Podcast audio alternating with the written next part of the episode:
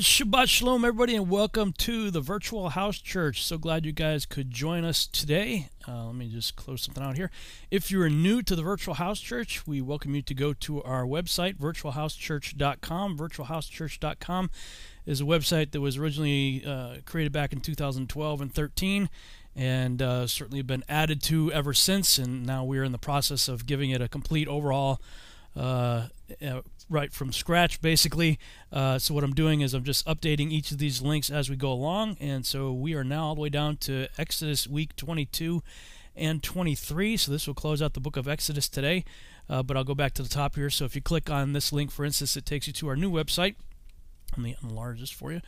Uh, to the About Us page, this tells you a little bit about Sheila and I and uh, what we're about in a virtual house church store has our calendars. I need to get with Kevin and Amanda, oh boy, probably this week, and see if they've got the new calendar out. And also, uh, uh, Juan Carlos, I'll ask him uh, when we when I bring him on if he's got his calendar ready. But for now, these calendars are still good up and through uh, I believe April, at least this one is uh, of this year on the Gregorian calendar. Uh, so you can click on that. You can view a free PDF of, of that calendar. If you want to order a printed copy, well, you might as well just wait because we're going to have the new calendars coming out pretty soon here. Uh, this is the calendar also, uh, as I mentioned by Juan Carlos, slightly different, a different way of reckoning it. Again, none of us claim the corner on truth. We're all just doing the best we can. We're studying these things out and coming to, in some cases, different conclusions. So I just want to present this stuff out there for you guys to test out for yourselves and pray about and see which one you think is correct. Um, the Torah study workbooks, uh, you can get them typically faster through Amazon. Uh, if you order them individually. Uh, if you want to save some money, you can order all of them uh, as a as a set and get them for cheaper through us. Um, I will say that all of my orders are current; they're out in the mail. So if you have ordered and you haven't received it yet, just be patient. It's in the mail. Everything's been mailed out. I'm all caught up. If you'd like to get them in PDF format, you can click on that right there and get them instantly in PDF. And below that is the Ephraim Awakening DVD-ROM that contains all the resources that you see here, including the Torah Study Workbooks in PDF format. Then let's see if we keep going back up here. We have our Statement of Faith. This just describes what we believe here at the Virtual House Church. And Coming Out of Babylon is a really comprehensive web page with lots of information here. This is really for new people coming on board, but you know, even people who have been here for a while, you could benefit from what's on this page. Took a lot of time to put together, so uh, I would appreciate if you took a lot of time going through it. you know, lots of resources for you to consider, tons of videos of, of different things uh, dealing with uh, Paul. Oh, I'm missing a two right here.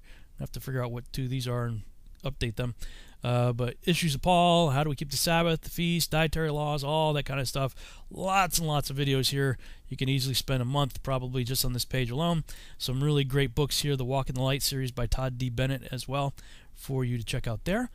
And then if we go back to the main menu here, uh, Fellowship, this is for people who are looking to have actual fellowship with people and not just virtually here online. And uh, this takes a few seconds to load. It's a plugin put together by 119 Ministries with all these dots all over the place. Let's go. Eh, we'll go to Africa today and see somebody way over here in Angola. Angola. Looks like one person out there. This person, Timoteo Areo. Uh, so if you happen to live in that area, this person's probably lonely, looking for some fellowship. So you can contact that person through uh, just by clicking on the uh, blue tags there. It gives you the person's contact information. Many who come here to the Virtual House Church uh, think that what we're doing is wrong, and they will try to use typically something that Paul wrote as a way to justify what they're saying. And so these are frequently asked questions and issues dealing with Paul.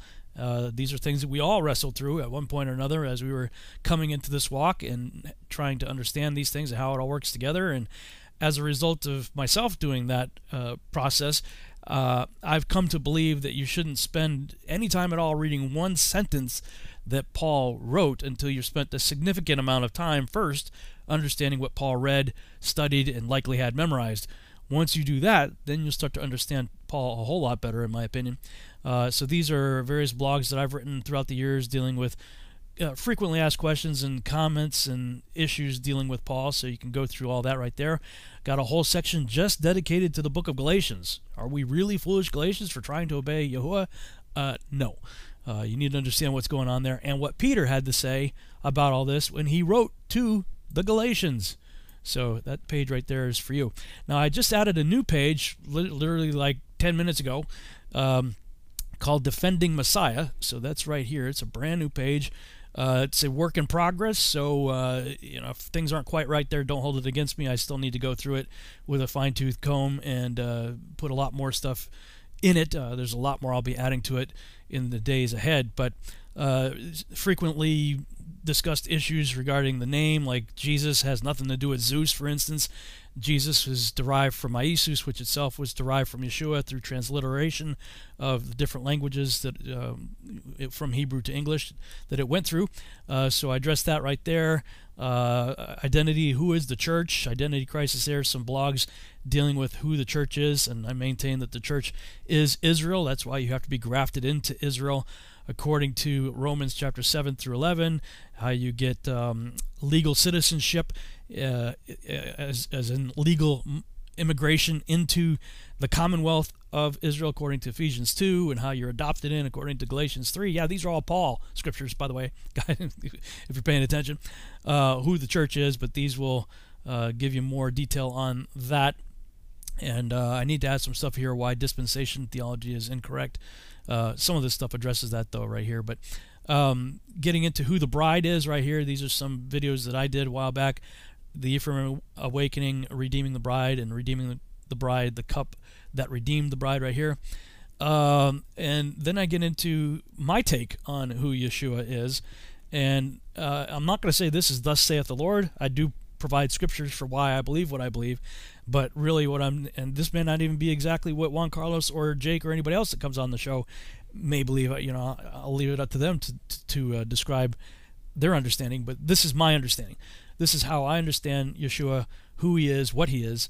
Um, and so I address that right here. Uh, I don't really get into the Trinity much here. I, I, refer you elsewhere, like to this page right here, uh, dealing with the issues of the Holy Spirit and how I understand uh, the Trinity as it pertains to Torah. And but this page right here is primarily dedicated to who Yeshua is, what Yeshua is, and uh, how we should understand Yeshua so we don't fall into idolatry, which is one of the things many who are now dissing Yeshua are claiming that people who are still worshiping Yeshua are doing so uh, in idolatry. So I deal with the name of Yahuwah, behold nail, behold the hand, and lay out my thesis for why I believe that Yeshua is the physical right hand of the Father, that he is literally the physical right hand of the Father. And these are several of the scriptures I use to, to justify that opinion.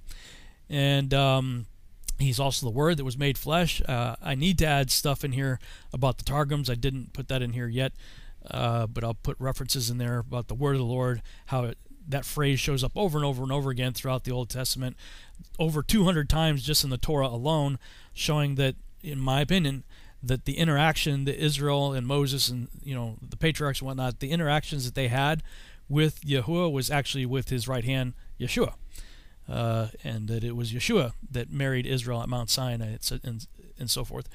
And uh, so I give a little bit of that here on this page, and also reference a, a more in-depth blog that I wrote. The hand of Yahuwah is is salvation, and salvation is the Hebrew word for Yeshua. Uh, and then some other resources here: atheist, anti-missionary Jews and Yeshua Jesus dissing Torah folks be like, there ain't no historical proof for Yeshua or Jesus. And I'm like, yeah, right. here are all just, here are just some of the many references that would prove the existence of Yeshua.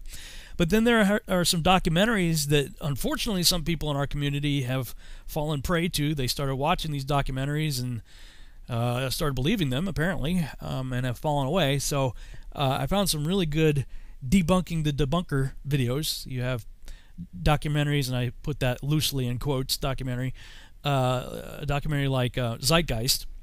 And um, well, before I get into that though, this was a interview that uh, I was on Jessica's show uh, with Adam from Parable of the Vineyard uh, earlier. I think this was a Thursday, I think. so we talk about what's going on here and how this falling away is happening and what we believe needs to happen to try to save people from falling away. Something we've talked about certainly here on the Virtual House Church as well. But uh, that interview here is uh, available for you if you haven't seen it. And then I get into the zeitgeist here, right here. This was a really good uh, debunking that Chris White did of the zeitgeist nonsense. Um, I forget the guy who did this one here, but this one's also really good. Zeitgeist Refuted Final Cut, really good. So if you're uh, falling victim to the nonsense in that movie, uh, trying to say that you know Jesus is just repackaged Horus and Mithra and other things, these do a really good job of addressing those arguments. And then the other one that people are watching that is way worse than Zeitgeist in terms of scholarship, and I use that term loosely. Um, it's just ridiculous scholarship, just horrible.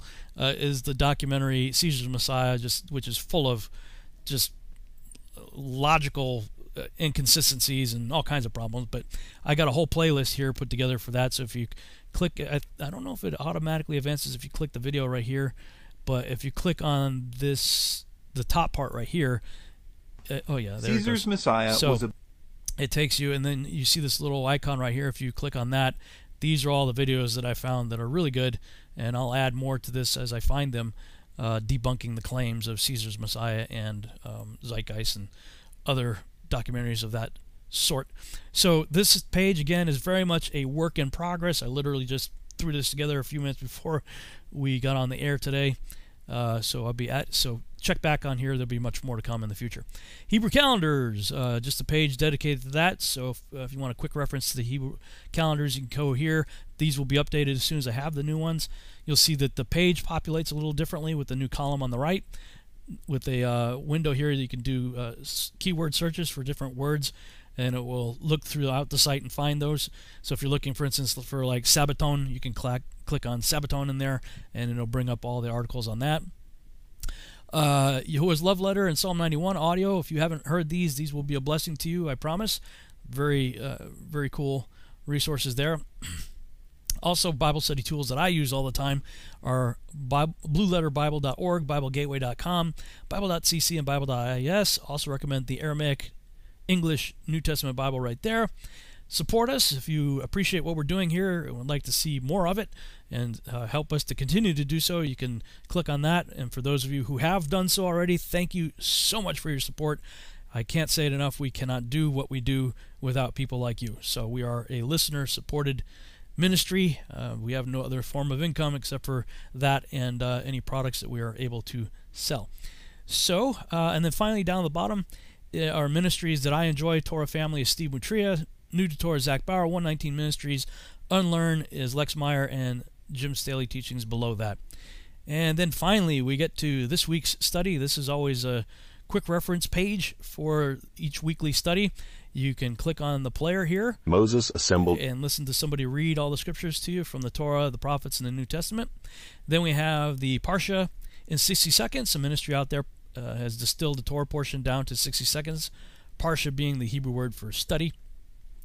And uh, as I understand it, this is a, a dual week where they pair up two different uh, Torah portions together. Not sure who decides that, but I've just seen on many websites that that's what they do. So uh, this week is Vayakel and Pekudi, so we'll go over both of those. And then the live stream, which is what we're doing right now, will archive here and remain on this page uh, until next Friday, which is typically when I update the this page. then if you click on the blue button there, takes you to the primary study page. And if you're viewing this uh, on a mobile device, like a tablet or cell phone or something, you can click on that and the page just uh, uh, reformats for like a tablet. It'll look like that or a phone like that. So it's a lot more user friendly on mobile devices. Uh, you can click on that. If you're on the computer just view it like we're doing here. These are the scriptures. Takes you to biblegateway.com again there's the player. Let's go ahead and play the Parsha in 60 seconds and we'll jump in here Shalom and welcome to Parsha in 60 Seconds. Today's portion is from Exodus 35:1 through 38:20. It is called Vayakel, which means and he assembled. The Israelites are prepping to build the tabernacle. Moses reminds them of God's commandment to keep the Sabbath of complete rest. Gifts of materials from those whose hearts so moved them were collected: gold, silver, copper, colored yarn, fine linen, goat's hair, tanned ram skins, acacia wood, olive oil, spices, lapis lazuli, and other precious stones were gathered. Skilled workers were invited to make the tabernacle. Its furniture furnishings and the priest's gear. Gifts were brought. Betzalel and Aholiab were God gifted craftsmen and were charged to construct the tabernacle. The Israelites gave generously to the collection. The skilled workers began their projects. They made the tabernacle's boards, silver sockets, bars of acacia wood, rings of gold, veiled pillars of acacia wood, screen for the door, and sockets of brass. Betzalel made the ark, cover, and table, the menorah and incense altar, and the altar of sacrifice, laver, and enclosure for the tabernacle. And that is Vayakel in 60 seconds. Uh, he was saying Batsala. I, I always heard Betzalel uh, right there. Uh, so that's the first part of this, uh, Vayakel, and then Pekudi. Shalom and welcome to Parsha in 60 seconds. Today's portion is from Exodus 38:21 through 40:38. It is called Pikude, which means amounts of. Aaron's son Ithamar oversaw the budget of the tabernacle. Portions of gold, silver, and copper were used by skilled workers. A silver half shekel tax was taken by each man 20 years and older. The skilled workers made the priest's vestments, ephod, and breastpiece, just as God had commanded Moses. They made the robe, the tunic of fine linen, and the frontlet inscribed "Holy to the Lord," just as God also commanded. They brought the tabernacle and all its furnishings to Moses, and he blessed them. God told Moses to set up the tabernacle, and Moses did just as God had commanded him. Moses completed the work, and the cloud covered the tent of meeting, and God's presence filled the tabernacle. When the cloud lifted from the tabernacle, the Israelites would set out, and when the cloud did not lift, they would not set out. And God's cloud rested over the tabernacle by day, and fire would appear in it by night. This concludes the book of Exodus. Join us next week as we wander into the exciting and completely not boring book of Leviticus. And that is Pikude in 60 seconds. Okay, I guess I pronounced it wrong. The exciting and totally not boring book of Leviticus. Uh, I appreciate that. You know, it's kind of funny because I always, whenever I think about going into the book of Leviticus, I kind of start feeling that way myself. Like, oh boy, here we go, book of Leviticus. But then every time once we're in it, I'm like, wow, book of Leviticus, it's awesome. so I can appreciate what is said there. Uh, then we below that we have the studies from previous years 2013 14 2017 steve moutria sub for me and then um, they only did one part right there that was Vayakel and then i guess the following week uh, um, with patricia hall i did uh, kind of both of them together, right there. And then of course we have this week right now we're doing today and studies done by the way biblical fellowship uh, charlie and jp right here and commentaries by ardell again really uh, can't stress this enough. These are great commentaries. Click on the links right there, print them, download them, study them, put them in a notebook binder. You'll be glad you did. Blogs that I uh, and notes from the past. I guess did something here on the Sabbaton. Uh, Sabbath, some other notes. These are all notes from previous year's broadcasts. Looks like we talked about the rapture at some point, so this was the Quest for Truth episodes on that. Andy Hoy's model.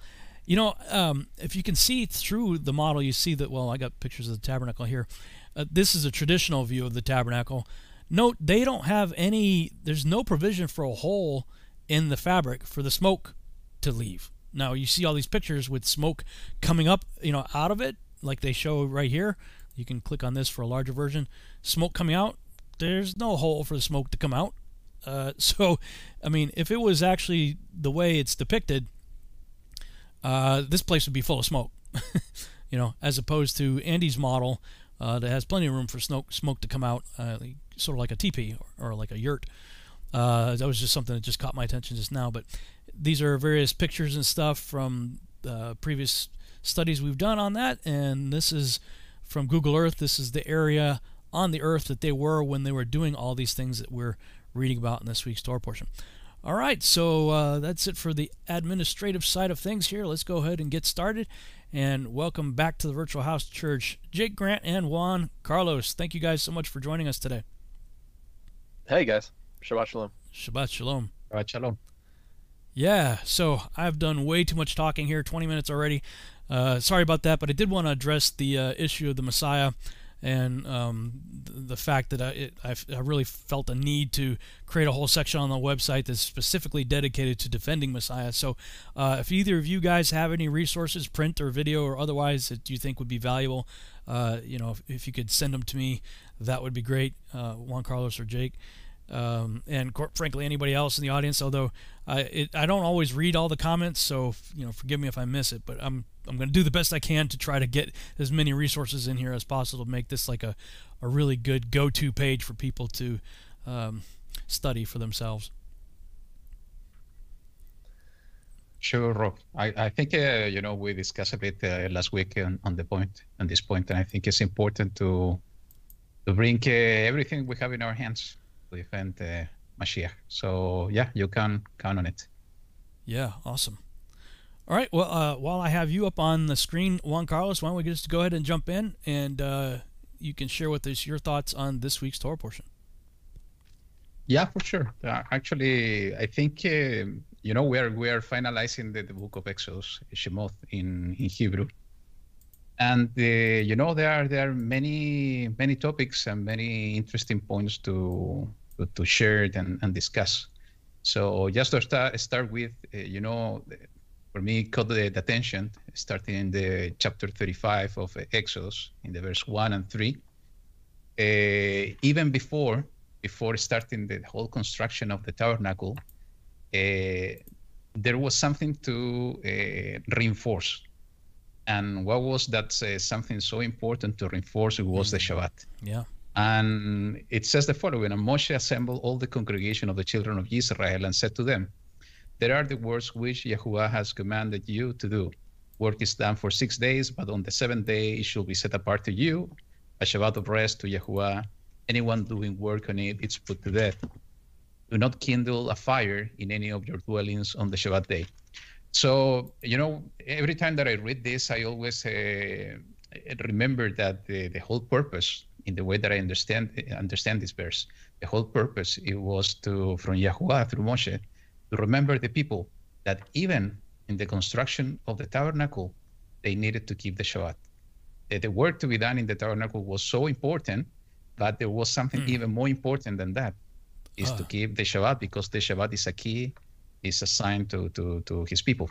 I like that. That that's and, good because even though they're doing his work, uh, you know, th- th- this was a lot of work. I mean, especially for like Betzalel and uh, I think it's a Aholiab, the other guy.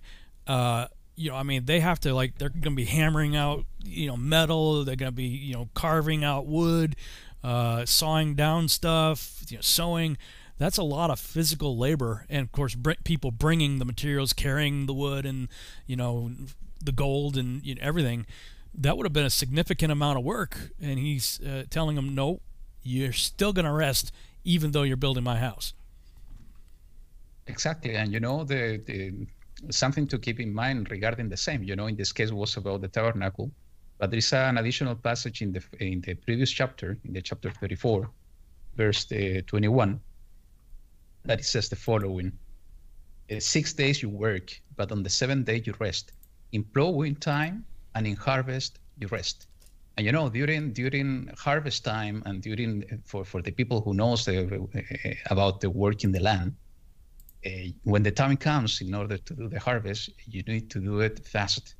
Or when the time comes in order to to, to seed the, land, you need to do it fast because there are specific timing. But even even in that scenario, Yahuwah is keeping us eh, in our mind that no matter the urgency, there's something more important that is keeping the Shabbat. So so mm. you know we have in the daily labors, on the daily work, in the daily activities we do, and also even in the work of doing the tabernacle, that Shabbat is so important. Mm. Um, the second point that uh, for, for, me is, is, is, really interesting, and, and it came to reinforce something we discussed in a previous uh, portion, in a, in a previous parasha, it's about the terumah. It's about the contribution. Mm. And uh, we see here uh, how how the people of Yahuwah uh, brought the contribution to build the tabernacle. But uh, there's something so important that uh, that I want to to highlight, and is what is written in the verse uh, four to nine of the chapter 35 of Exodus and and is is is the way that we need to do uh, give the teruma, give the contribution to Yahuwah. And I spoke about this in the when Jake and I did the, the, the virtual house church a few weeks ago. But I want to reinforce the idea because we see it clearly here, and I also want to connect with the two passages in the Brit Hadashah in the New Testament. So it says the following in the verse four: And Moshe spoke to all the all the congregation of the children of Israel, saying this is the word which Yahuwah commanded, saying, Take from among you a contribution, a terumah, to Yahuwah. Everyone whose heart so moves him, let him bring uh, bring it as a contribution, a terumah, to Yahuwah. gold and silver and, and copper, and blue and purple and scarlet material and fine linen and goat's hair and ram skins dyed red and fine leather and acacia wood, and all for the lights and spices for the anointing oil and for the sweet incense. And uh, you know, it continued with other materials in the verse 9. But the, what the point I wanted to highlight here is that for those is written here, everyone whose heart so moves him. So, so what Yahuwah is telling us is that we, every time that we do a contribution for the service of the of, of Yahuwah, the service of the kingdom of Yahuwah, we need to do it from the heart. If it's not from the heart, it's only from the lips. It doesn't it doesn't work. It, it's useless. You know, it, it, from a physical point of view, in, in a, in a physical realm, maybe we can we can use it, but you know, in the eyes of Yahuwah, it's, it's useless, completely useless it, you know, we need to do it from the heart, we need to do it in truth, and we need to do it in ruach. And actually, this point is being reinforced again in the verse 20 and 21. And it says, And all the congregation of the children of Israel withdrew from the presence of Moshe. And everyone whose heart lifted him up, and everyone, everyone whose spirit moved him came, and they brought the contribution to Yahuwah to the work of the tent of appointment, the tabernacle, and for all its service and for the set apart garment. So it's so important to do all of this from the heart that, uh, you know, uh, Yahushua himself teaches an important lesson. And, and we see this in, in the book of Mark, chapter 12. And you know this is this is really really important because uh, we can connect what it means to give from the heart, to provide the terumah to Yahuwah from the heart. And this is in the in the book of Mark, chapter 12, verse 41 to 40, uh, 44. And it says the following: is this is about the widow offering. And sitting opposite the treasury, he saw how the people put copper into the treasury. Many rich ones put in much, and a poor widow came and threw into small copper coins which uh, amount to a cent. And calling near his taught ones, he said to them, Truly I said to you that this poor widow has put in more than all those putting into the treasury. Mm. For they all put in out of their excess, excess, but she out of her poverty put in all that she had, her entire livelihood. So, so what, what Yahushua is talking about here is exactly what we see in this portion. You know, that the widow in that case she gave everything. And what it means that she gave everything that she, she had because she did it from the heart. Everyone else, they were providing the terumah. We don't know if they were doing it from the heart, but the only fact that we see the widow, and this is what Yahushua knew on that point, he knew that she was doing it from the heart in the same way that we see the instruction here that the terumah, we need to bring it from the heart. And and you know this uh, this week uh, I saw a passage in the in the scripture that it caught my attention and it's totally connected to to what we are uh, discussing here, and this is in the book of Colossians. I want to share with you as well. This is in the chapter three of Colossians, verse 23 to 24. Just to reinforce the idea that we need to everything we do, we need to do it from the heart, and it says the following and whatever you do, do it heartily, as to the master, not to men, knowing that from the master you shall receive the reward of the inheritance. It is the master, Mashiach, you serve. So, Paul here, Shaul in Hebrew, he was reinforcing the same concept that we see in this portion that everything we do in our daily activities, because it, it, it, it, has not to be only about the service to Yahuwah, it has to be in every activity, in everything we do. We need to do it from the heart. We need to do it for the master. We need to do it for Yahuwah Elohim. So you know, it was so so so nice to see because when we we continue in the portion, uh, uh, reading the, the portion, the next chapter, we see what was the result of the people given to Yahuwah from the heart, hmm. and we see this in the book of Shemot, chapter 36, verse 3 to 6. And this was the result of people being moved by the Ruach, uh, Ruach HaKodesh in order to bring this to, to the construction of the tabernacle. And it says the following And they received who received this, if you will read in context, is the people that were appointed to build the tabernacle. They received. Uh, they, they, they are today here in the in the in this portion. And it says, and they received from Moshe all the contribution, all the terumah with the children, which the children of Israel had brought for the work of the service of making the set apart place. But they still brought to him voluntary offering every morning. So, so they continue bringing more and more and more. And it says the fourth, so all the craftsmen who were doing all the work of the set apart place came, each from the work he was doing. And they spoke to Moshe, saying, The people bring much more than enough for the service of the work which Yahuwah commanded us to do. Then Moshe commanded, and they sent this word throughout the camp, saying, Let neither man nor woman do any more work for the contribution of the set apart place. And the people were withheld from being bringing. So, you know, we see we see the results. So sometimes so, so difficult to, to bring this contribution, to bring this terumah to Yahuwah.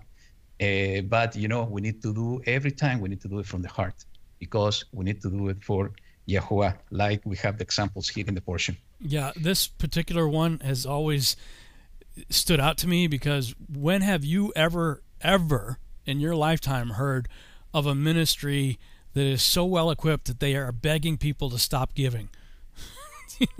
I have never in my life, and all the times I've been involved with missions and mission, being a missionary myself, seen uh, a, a, church or a missionary or uh, you know some ministry saying, "Whoa, please stop giving. Please stop giving. We have more than enough to accomplish the work that we've been called to do. Unfortunately, that doesn't happen these days.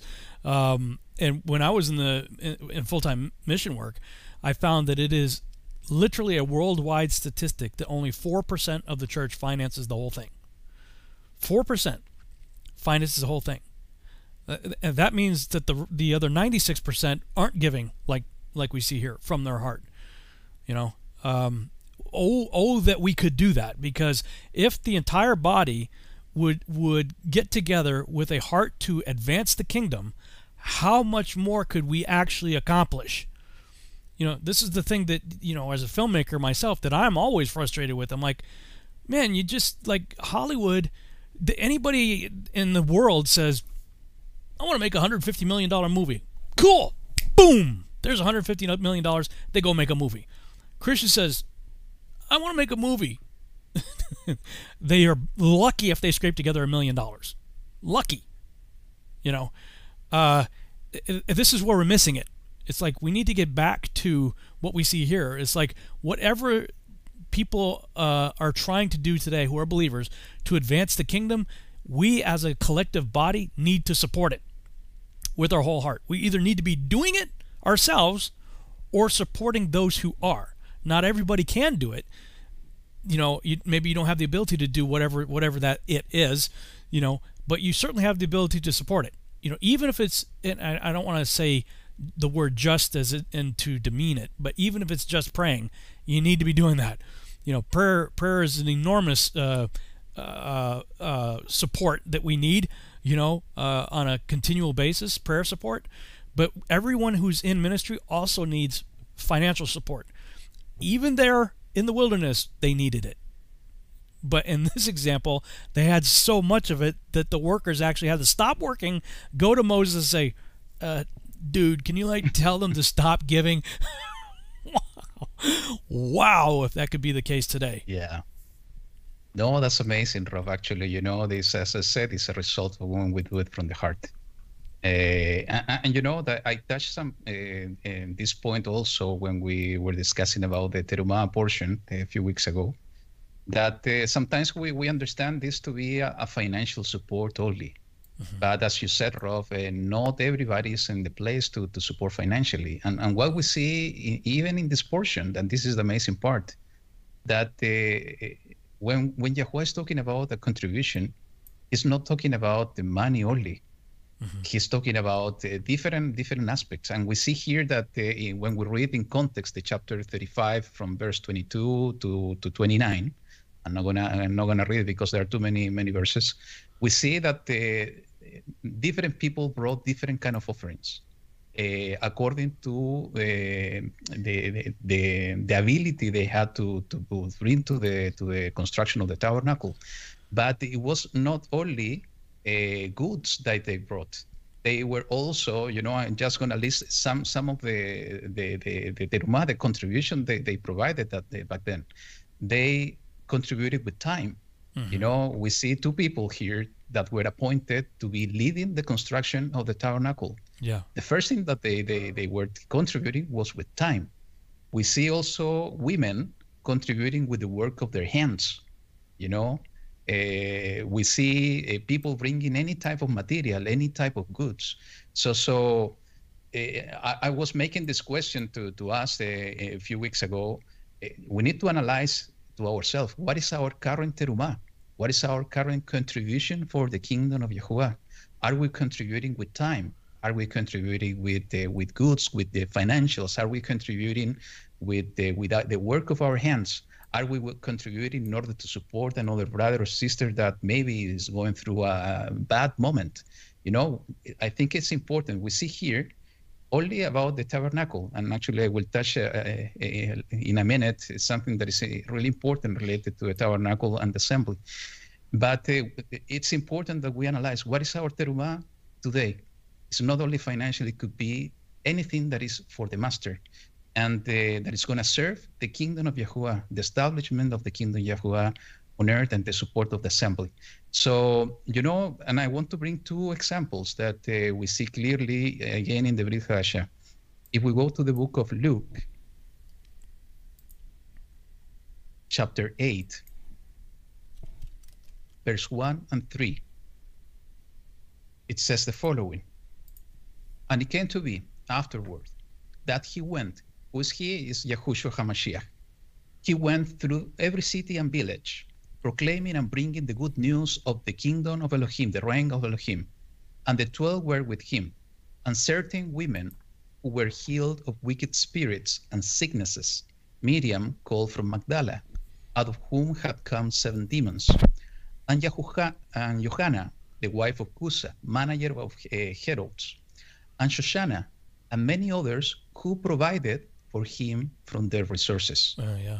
So we see here women supporting mm. the ministry of Yahushua HaMashiach, mm. providing from her own resources. Mm. So we see here a clear example of what is the terumah uh, to Yahuwah doing it from the heart. And a second example that is not a financial thing, uh, we see in the book of Acts. And, and, this is really amazing because it's connected to the, the, to the next point I want to talk. Uh, this is in the chapter 6 from verse 1 to verse 4. And it says the following And in those days, when the taught ones were increasing, there arose a grumbling against the Hebrews by the Hellenists, because their widows were overlooked in the daily serving. So the twelve summoned the group of the taught ones and said, It is not pleasing for us to leave the word of Elohim and serve tables. Therefore, brothers, seek out from among you seven men who are known to be filled with a set apart spirit, with the Ruach HaKodesh and wisdom, whom we shall appoint for this duty. But we shall give ourselves continually to prayer to serve in the word. So we see here that there was a, a kind of dispute, and uh, you know, the, the, the 12 disciples, they were serving the tables but you know there was so uh, so much increase on the on the assembly of Yahuwah back then that it was a, a, heavy duty for them, and they were not taking care of the word of Elohim in order to study and preaching the word of Elohim. So they decided to select seven men. And what was the terumah of those seven men? The terumah was to serve the tables. Mm. So so they were contributing with their time so, so this is also a terumah. And what's the, the, the nice part here, and it's connected to the next point that I wanted to talk, is uh, the, the description of those seven people. It says in the verse 3, uh, seek out from among you seven men who are known to be filled with the Ruach HaKodesh and in wisdom. So, you know, even to serve the table, they yeah. were looking for people being filled by the Ruach HaKodesh and in wisdom. And what is the nice connection with this portion is exactly what we see in the chapter 35. We go back to Exodus in the verse 30 to, 30 to 35. And it says the following, And Moshe said to the children of Israel, See, Yahuwah has called by name Betzalel ben Uri ben Hur, son of Hur, of the tribe of Yehuda. And he has filled him with Ruach of Elohim, in wisdom, and in understanding, and in knowledge, and in all work, make designs, to work in gold, and in silver, and in bronze, and in cutting of stones for setting, and in carving wood, and to work in all workmanship of design. And he has put in his heart the ability to teach in him and Holiab, ben of Ahisamach, of the tribe of Dan. Uh, he has uh, filled them with the skill to do all the work. So, so we see here that Yahuwah appointed two men, and he filled them with the Ruach Hakodesh. Mm-hmm. With what purpose? In order to give them the ability to do the work. So, so you know, this is so so important because uh, we see the same connection with the, the seven uh, seven people that were selected by the apostle in order to serve the, the, the tables that they needed to be filled with the ruach hakodesh and also with wisdom and we see the same here with these two two guys uh, that we need to we need to understand that sometimes we believe that we don't know uh, how to do things and for sure we cannot understand everything we can know everything so, so, but we see here that knowledge and ability it comes directly from the Father. You know, all wisdom, all understanding, and all knowledge. And it's important because there are three words. It doesn't mean that they are synonym. There are three three different characteristics that is important for every every of us to understand and study. What is the difference between the three of them? But he is the one providing wisdom. He is the one providing understanding and knowledge in order to do any kind of work and even he's giving us the ability to teach. So, you know, if sometimes we are lacking wisdom, and you know, Yaakov, James, in his book, he's talking about that, and I, I want to read it to you. In the chapter 1, verse 5 of James, Yaakov in Hebrew, it says the following If any of you lacks, wis- lacks wisdom, let him ask of Elohim, who gives to all generously and without reproach, and it shall be given to him. So, so you know, we see the connection with the different passages of the scripture that Yahuwah is the provider of wisdom. We see the, the amazing story of Shlomo when he was selected to be king. And you know, the one thing that he asked and he prayed to Yahuwah, he asked for wisdom in order to lead the people. And you know, it was so pleasant to the eyes of Yahuwah that Shlomo, Solomon, was asking for wisdom, that he provided too much wisdom, a lot of wisdom to him. He's, he's being known, Shlomo, to be the wiser man on earth. And even he provided everything that he needed and he didn't ask for. So, so you know, this is so important because every time, even in our daily, day-to-day activities, when we lack uh, understanding to do something, we need to ask Yahuwah, and He is going to lead us. I can I can tell you multiple examples in in, my work in, in the past that I, I didn't have the ability, I didn't have the knowledge on how to do things, and in prayers, Yahuwah, without me knowing, he was guiding me on how to do things. This is the way that Yahuwah is acting uh, on us. Um, one additional thing, and, and you know, I, I mentioned this uh, previously, that uh, reading the chapter 37 and 38, you know, it's a full description of the construction of all the tabernacle, the construction of all the utensils, the construction of the ark, and everything else and um, and, and how they built this and they brought it brought everything to Moshe. And uh, you know, it, it, caught my attention that the um, the way that they were doing this is somehow related to something that Paul Shaul was talking about, that how the assembly needs to be built. Hmm. You know, we see that the, everything every, everything was built piece by piece, and everything was erected uh, one one at a time. But, and we see an, an, important and nice description of this in the word of uh, Paul regarding the assembly. I want to, to share with you. So let's go to the book of Ephesians, chapter 2, verse 13 to 22.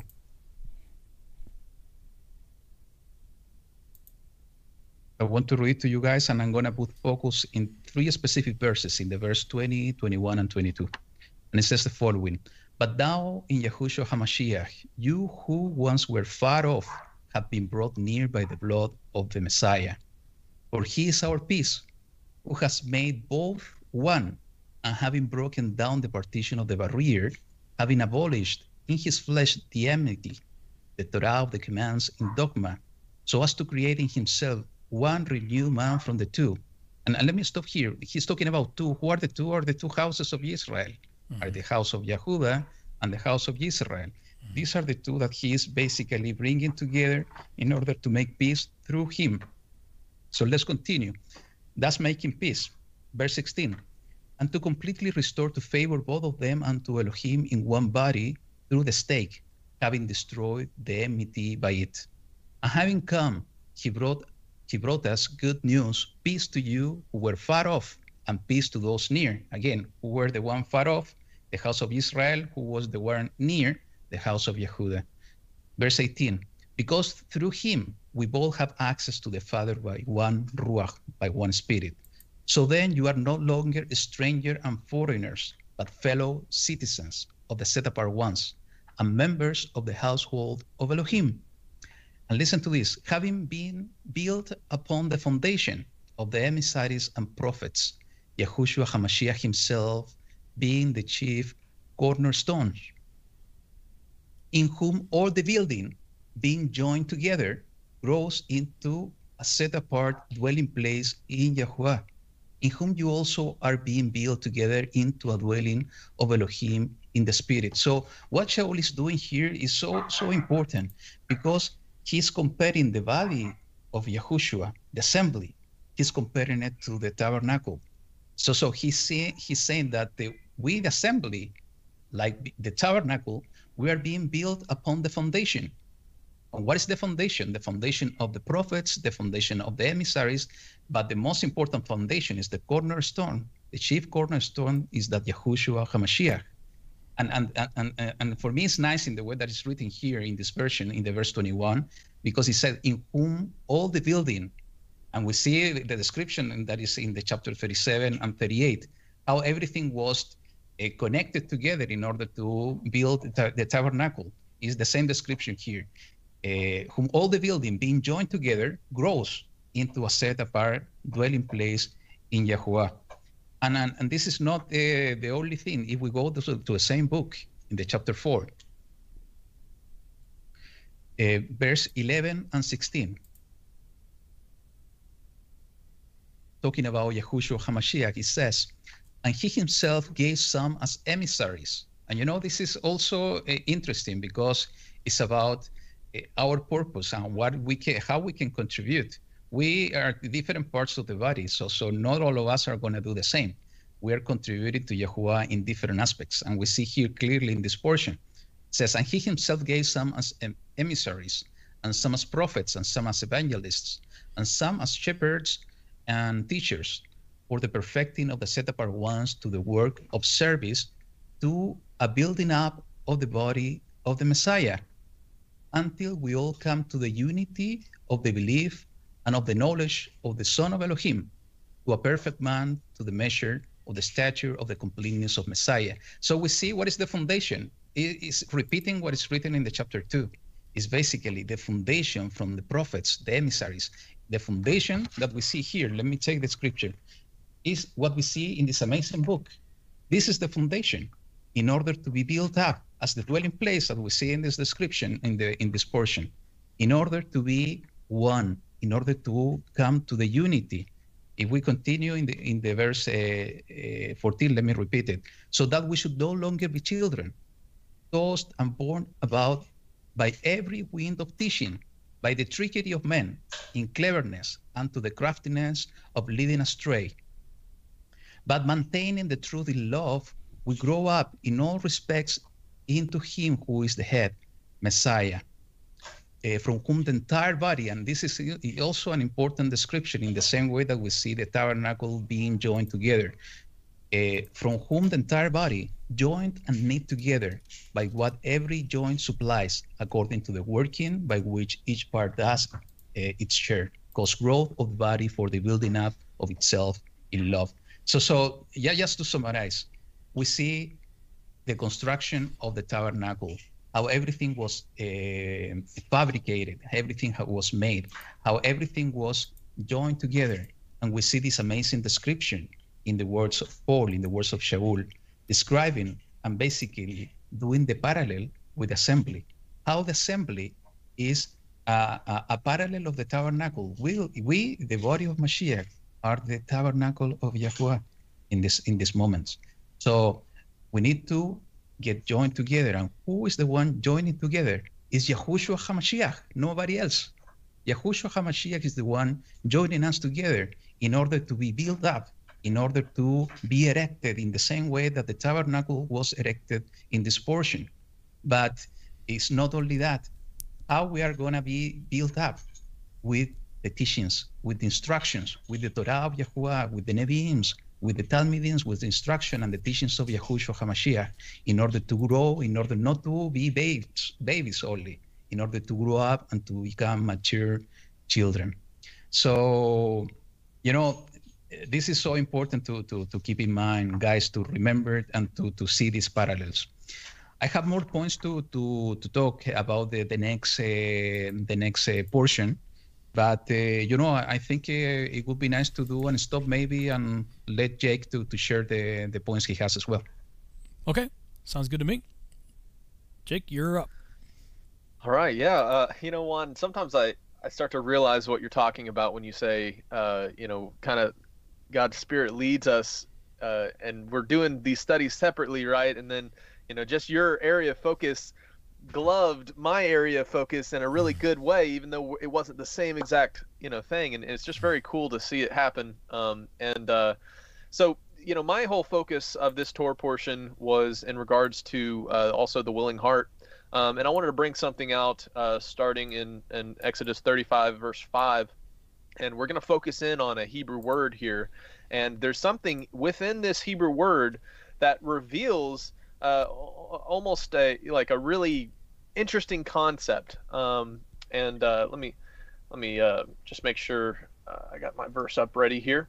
Um, but uh, but this this whole concept of of the wise-hearted and, and the people that um, are willing uh, is a really important concept um, because uh, I'm going to read some uh, some parables uh, from the New Testament to kind of get us kick-started here, and it goes along with some of the things you were talking about. And I'm going to start here in uh, um, Matthew 25, uh, verses 14 through 30, which is the parable of the talents. Okay, now back then, of course, talents were uh, a monetary, you know, measurement. But it's funny that today, you know, our English word talent uh, also can apply to our abilities and our God-given gifts that we have innately uh, you know a propensity towards doing what you know if you're a musician or you're an artist or you have whatever skill or talent and i'm just going to go ahead and read through um, for it will be like a man going on a journey who called his servants and entrusted to them his property.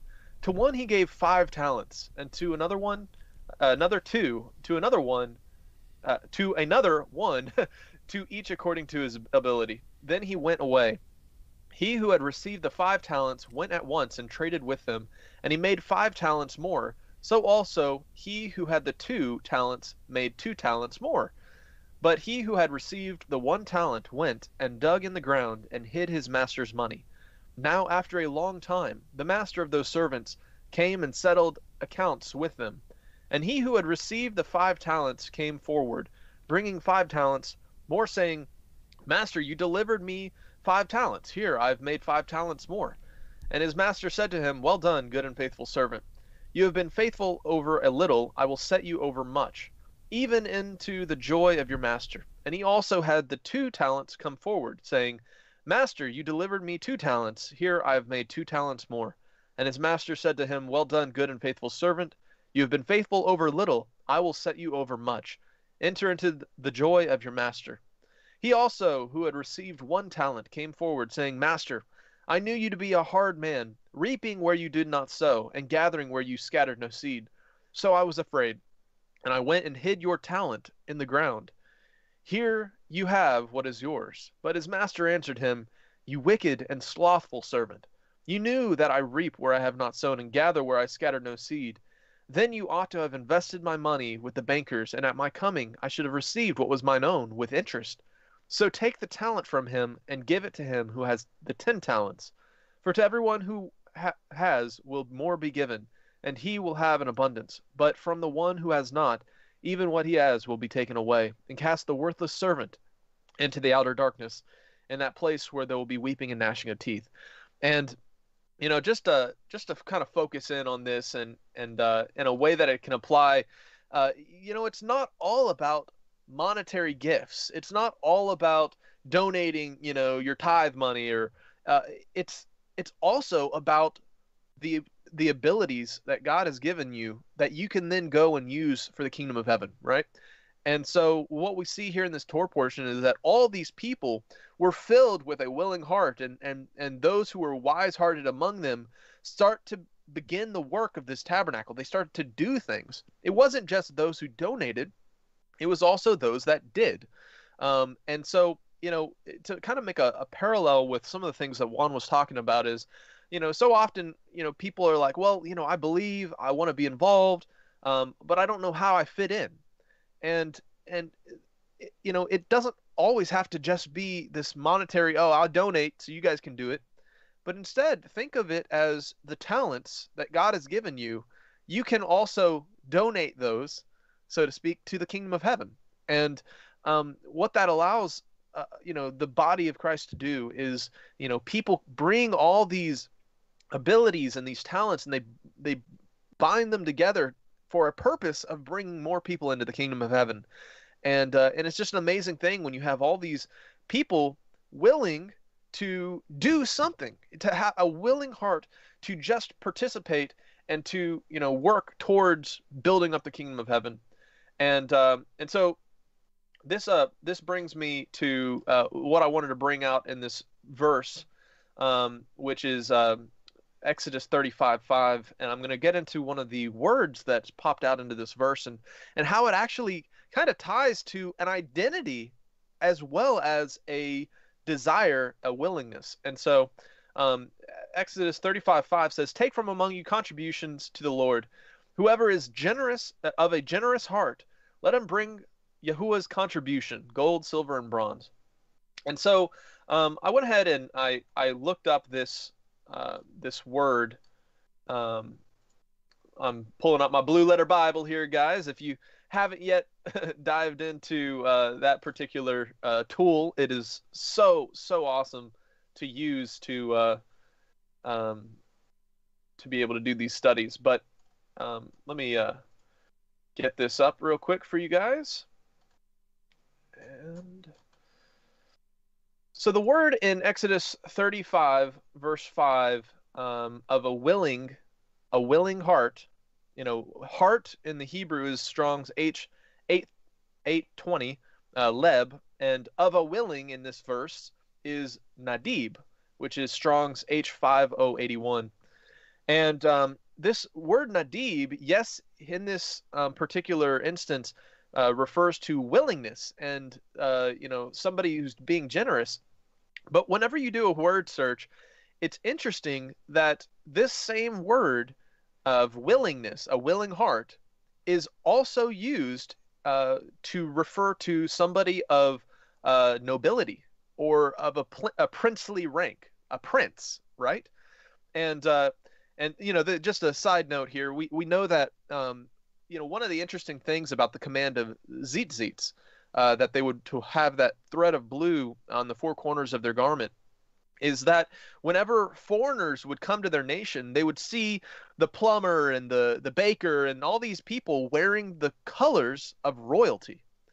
And, uh, and this also ties into the whole premise that Yah had intended us to be a nation of kings and priests, a nation of royalty. And that's also this, this gift that the Messiah has given us is that we can be grafted in to become fellow heirs of the covenants and promises. That we too can become a nation of kings and priests, even in today's world. Um, and so, to dive into this term of willingness in this verse, um, and how you know it kind of helps uh, reveal this identity that is gained through uh, adhering and obeying the Word of God, um, is uh, we can kind of uh, look at some other verses that um, this term nadib is used, and there's some really interesting ones. Let me just scroll down here. Um, uh, Psalm 51:12 says, "Restore unto me the joy of thy salvation, and uphold me with thy free." In this verse, it uses the word free instead of willing spirit. Um, but it, it's it's our willingness and our desire to obey um, not because we have to, but because we want to, which really this whole Torah portion kind of characterizes. You know, it it's it's it's all the people that they they came and gave and gave and gave till the point where they go, hold up, we have way too much, we don't need any more, right? There's too much, there's too much. Um, but it's because they they desired to give, and it was based out of this um, this willingness um, to give out of the abundance of the heart, uh, not because you have to, but because you want to. And if this same thing can be applied to um, uh, not only just our obedience, our willingness to obey and keep the commandments of the Most High, but also our willingness to use the talents and abilities and and gifts that God has given us and to lay those down. You know, there's a verse that says uh, in Matthew 6 30, uh, verse 33, it says, But if God so clothes the grass, grass of the field, which today is alive and tomorrow is thrown into the oven, will he not much more clothe you, O you of little faith? Uh, therefore, do not be anxious, saying, What shall we eat, or what shall we drink, and what shall we wear? For the Gentiles seek after these things, and your heavenly Father knows that you need them all. But seek first the kingdom of God and his righteousness, and all these things will be added to you. You know, he feeds the birds of the air. They don't think to the next day, what are we going to eat? But instead, you know, if we seek, he, he's making promises here. This is the words of the Messiah, right? But seek first the kingdom of God and his righteousness, and all these things will be added unto you. Man, that's that's amazing. That's that's uh that's groundbreaking stuff. And if we can just learn to apply that in our spiritual walk, wow, just just just think of the amazing things that that can come. You know, if all all all these people um, that desire to follow with their whole heart, just like in this example with um, our Torah portion, were desi- brought forth their talents and abilities and gifts and treasures, and used them for the kingdom of heaven. Man, what could be accomplished? It's very exciting. Um, so you know this this ties into um, uh, another uh, a parable that I wanted to read. Um, uh, one moment here.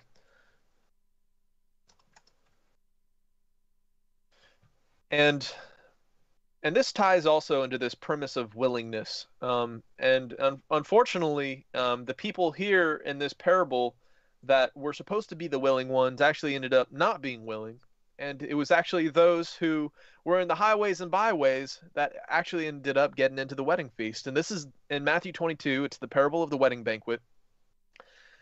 And Yahusha spoke to them again in parables, saying, The kingdom of heaven is like a king who prepared a wedding banquet for his son. He sent his servants to those who had been invited to the banquet to tell them to come, but they refused to come. Then he sent more servants and said, Tell those who have been invited, I've prepared my dinner my oxen, my fatted cattle have been butchered, and everything's ready. Come to the wedding banquet. But they paid no attention and went off. They were unwilling. They they didn't care. One to his field, another to his business. You know, they were what they were seeking after, you know, the things of this world, not putting first the kingdom of heaven, right? To his business. You know, the rest seized his servants and mistreated them and killed them. And the king was enraged and sent his army and destroyed those murderers and burned their city. Then he said to his servants, The wedding banquet is ready, but those I invited did not deserve to come. So go to the streets, corners, and invite to the banquet anyone you find. So the servant went out into the street and gathered all the people they could find, the bad as well as the good, and the wedding hall was filled with guests. But the, when the king came to see the guests, he noticed a man there who was not wearing wedding clothes. And he asked, How did you get in here without wedding clothes, friend? The man was speechless. Then the king told the attendants, Tie him hand and foot, and throw him outside into the darkness, where there will be weeping and gnashing of teeth, for as many as are invited, but few are chosen. You know, the the first people invited, the first person people invited in this parable, uh, it calls them the um, he sent to his servants and the um, and they weren't well they weren't willing. Uh, bottom line, and you know this is uh you know at the very end of the book, Re- book of Revelation, right? Um, Revelation 22, 17 says, And the Spirit and the bride say, Come. And let him that heareth say, Come. And let him that is athirst come. And whoever will, let him take the water of life freely. And, you know, whenever it comes to the call to serve the kingdom of heaven, um, are you willing? You know, constantly we have to ask ourselves that question Am I willing to do, you know, anything at all, anything it takes to put the kingdom of heaven first? and then all the things that you're worried about all the things that you're you know you're playing the monkey game right? You're you're running the hamster wheel. It there's a promise in here that th- all those things that you need you know to feed yourself the next day will be added unto you if you would simply put the kingdom of heaven first. Um and so this is you know really interesting um you know with this Torah portion every Torah portion that I come that you know we see these um, uh, the the premise of the the people who had the full heart and they came and brought their gifts to the building of the tabernacle. Um, it, it really just parallels in my own mind how we need to treat our righteousness and and the things that we do to the kingdom of heaven. It it's out of an abundance of the heart, you know, that you know we should be doing these things and you know, whenever you are keeping a commandment because you're willing, or you're doing, uh, you know, a work because you you've been filled so much that it pours out of you, and you want to start giving into other places.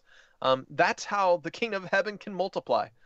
Um, so, anyways, that was just the quick rundown, and and that word nadib um, that I was pointing out. It's just fascinating that this term willingness is also uh, likened to a princely status, a priesthood, right? A, a, a, a nobility person, um, and um, and how you know if you guys uh, jump into Blue Letter Bible, there's many many other verses there that uh, likens this willing term nadib to uh, nobility, and you know we if we are to be a kingdom kingdom of kings and priests, right? How cool uh, that part of that nobility nature that we get, right, is through the willing heart to serve uh, the Most High. So that was my little thing there, guys. Sorry, I had my microphone muted there. Yeah, good stuff, man. Awesome. Uh, Juan Carlos, I know you said you had some more you wanted to uh, uh talk about, and uh, any comments you might have on what Jake shared. No, the, the only comment I have is, is ex- exactly what Jake said when he started. It's amazing how how the Ruach is, is leading us in in connecting dots, even if we, we don't prepare these things. Uh, uh, we don't align nothing at the beginning. We just come just to to let to tell everybody. We today we joined uh, two minutes before the, the broadcast. Yeah. So so we're not uh, preparing anything. It's just uh, everything that we do it alone with the ruach, and we just find out during the broadcast live that we we have been guided in order to share same things. Mm. So, so that's amazing. Yeah. So you know, even even Jake, you you mentioned something to, during your your comment that um, we are being uh, brought to be a priest to, to Yahweh, and uh, you know, in the in the next portion in Pekudei is the last portion of uh, the book of Exodus. There are different aspects that I wanted to, to, to share. And just to start off, uh, you know, for those of us that uh, we come from uh, Christianity, I think we always heard about the about the new garments that we need to have white garments, and it was part of uh, what we need to look for is what we are going to receive as part of the kingdom of Yahweh.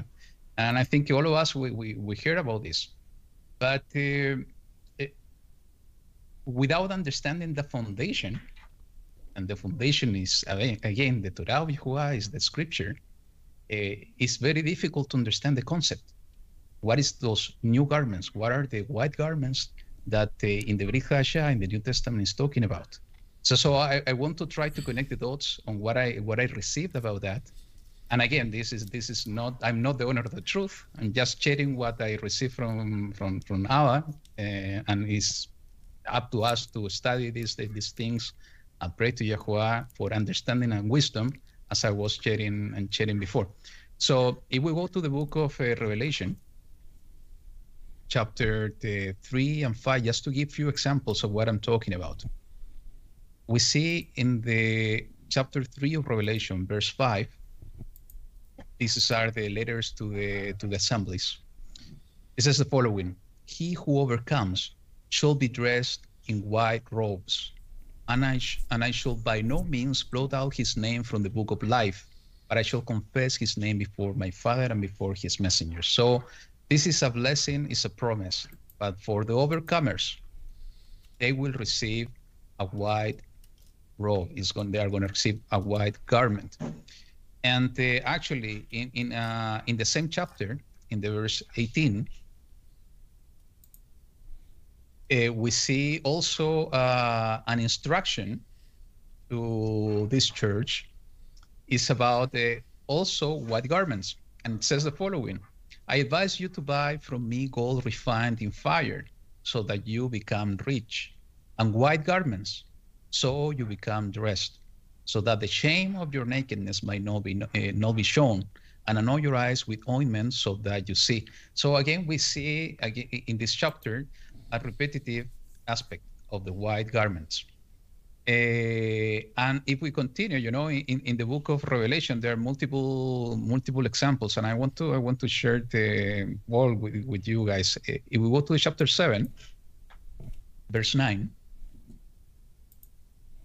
and this is the, the vision of the great multitude that uh, John received as a revelation from Yahushua. And, and, it's important to remind this in, if we read carefully the chapter 1, verse 1 of Revelation, we know that the entire book of Revelation is the revelation not of John, the apostle, is the revelation of Yahushua HaMashiach. Yahushua HaMashiach received that revelation and he sent it to John, the apostle. So it's important to keep in mind that every every time that we read the book of Revelation is the revelation that Yahushua HaMashiach received. So it says the following in the chapter 7, verse 9.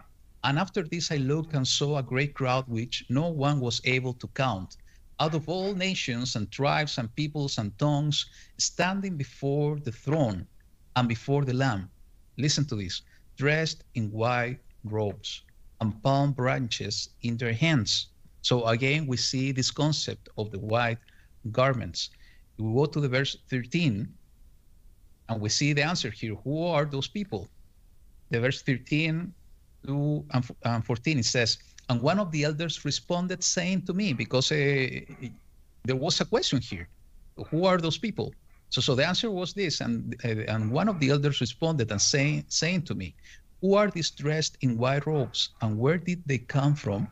And I said to him, Master, you know. And he said to me, These are those coming out of the great distress, having washed their robes and made them white in the blood of the Lamb. So we see who are those people are the overcomers that we see in the chapter 3 that are going to receive the white garments. They are going to receive white garments because they are washing the garments in the blood of Yahushua HaMashiach. If we go to the chapter 19 of Revelation, verse 14, and if you're wondering how this is connected to the to the portion today, just give me a minute and I will do the connection. So we see in the chapter uh, 19 is the second coming of Yahushua HaMashiach. He's coming in order to take control and to establish the kingdom of Yahuwah on earth. And in the, the verse 14, it says the following, and the armies, armies in the heaven listen to this, dressed in fine linen, white and clean, follow him in white horses. And uh, it's important to, to, to, to note here that uh, those are messengers. Those are the angels mm-hmm. that are coming with Yahushua HaMashiach. And the angels are dressed in fine linen. And it's, it's saying he is white and clean. So it's white linen. this, this is really important because of what I'm going to mention uh, in a moment. And we see just a confirmation of this if we go to the book of Matthew, chapter 28.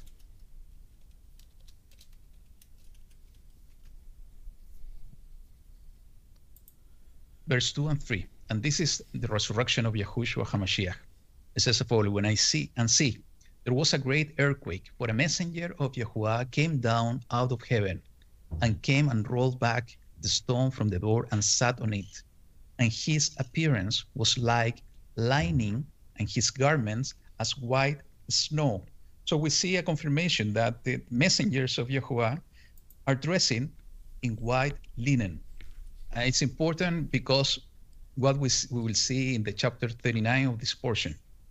So and also, we see an amazing parable in the book of Ma- in Matthew, in the chapter 22,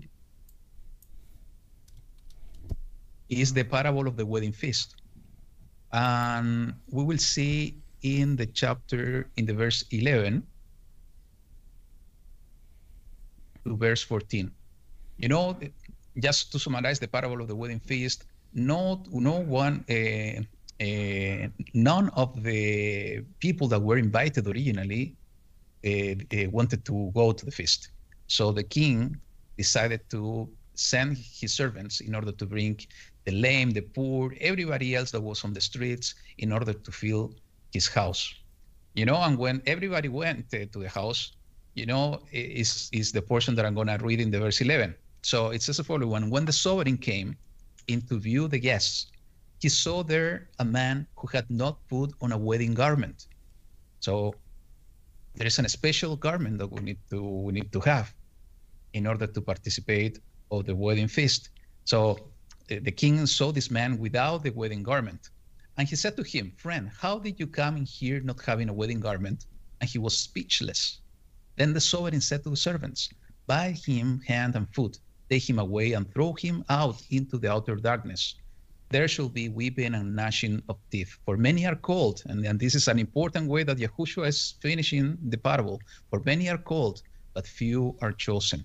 So the whole thing here on, on this parable is that basically that we need to have a special garment, the wedding garment. And we see a connection with the other passages that I, I was talking about that we have been promised by Yahushua HaMashiach to receive a new garment, a white garment. And we see also the angels in heavens uh, wearing fine linen. Why fine linen? And uh, you know about the wedding garment that we see an important connection also in the book of Revelation, chapter 19.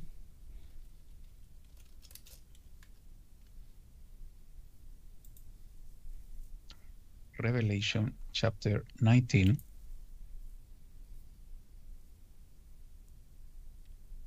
verse 8. It's talking about the New Jerusalem. Okay, it's talking about the bride, basically. And it's talking about assembly as well. So it says the following And to her it was given to be dressed in fine linen, clean, bright. Listen to this for the fine linen is the righteousness of the set apart ones. So, so here we have the answer of what is the meaning of the white linen is the righteousness, is the righteousness of the saints, is this the righteousness of the Kadoshim in Hebrew. So, eh, and we see the connection here with the parable because it's talking about the marriage supper of the Lamb, and the parable was talking about the wedding feast. So, what are the the garment, the, the the wedding garments? The wedding garments, what we see here, is fine linen, white fine linen. So why why this is so important? Uh, and, and I'm gonna connect to what uh, Jake said. Uh, if we go to the book of uh, uh, Peter, First Peter, chapter two and nine.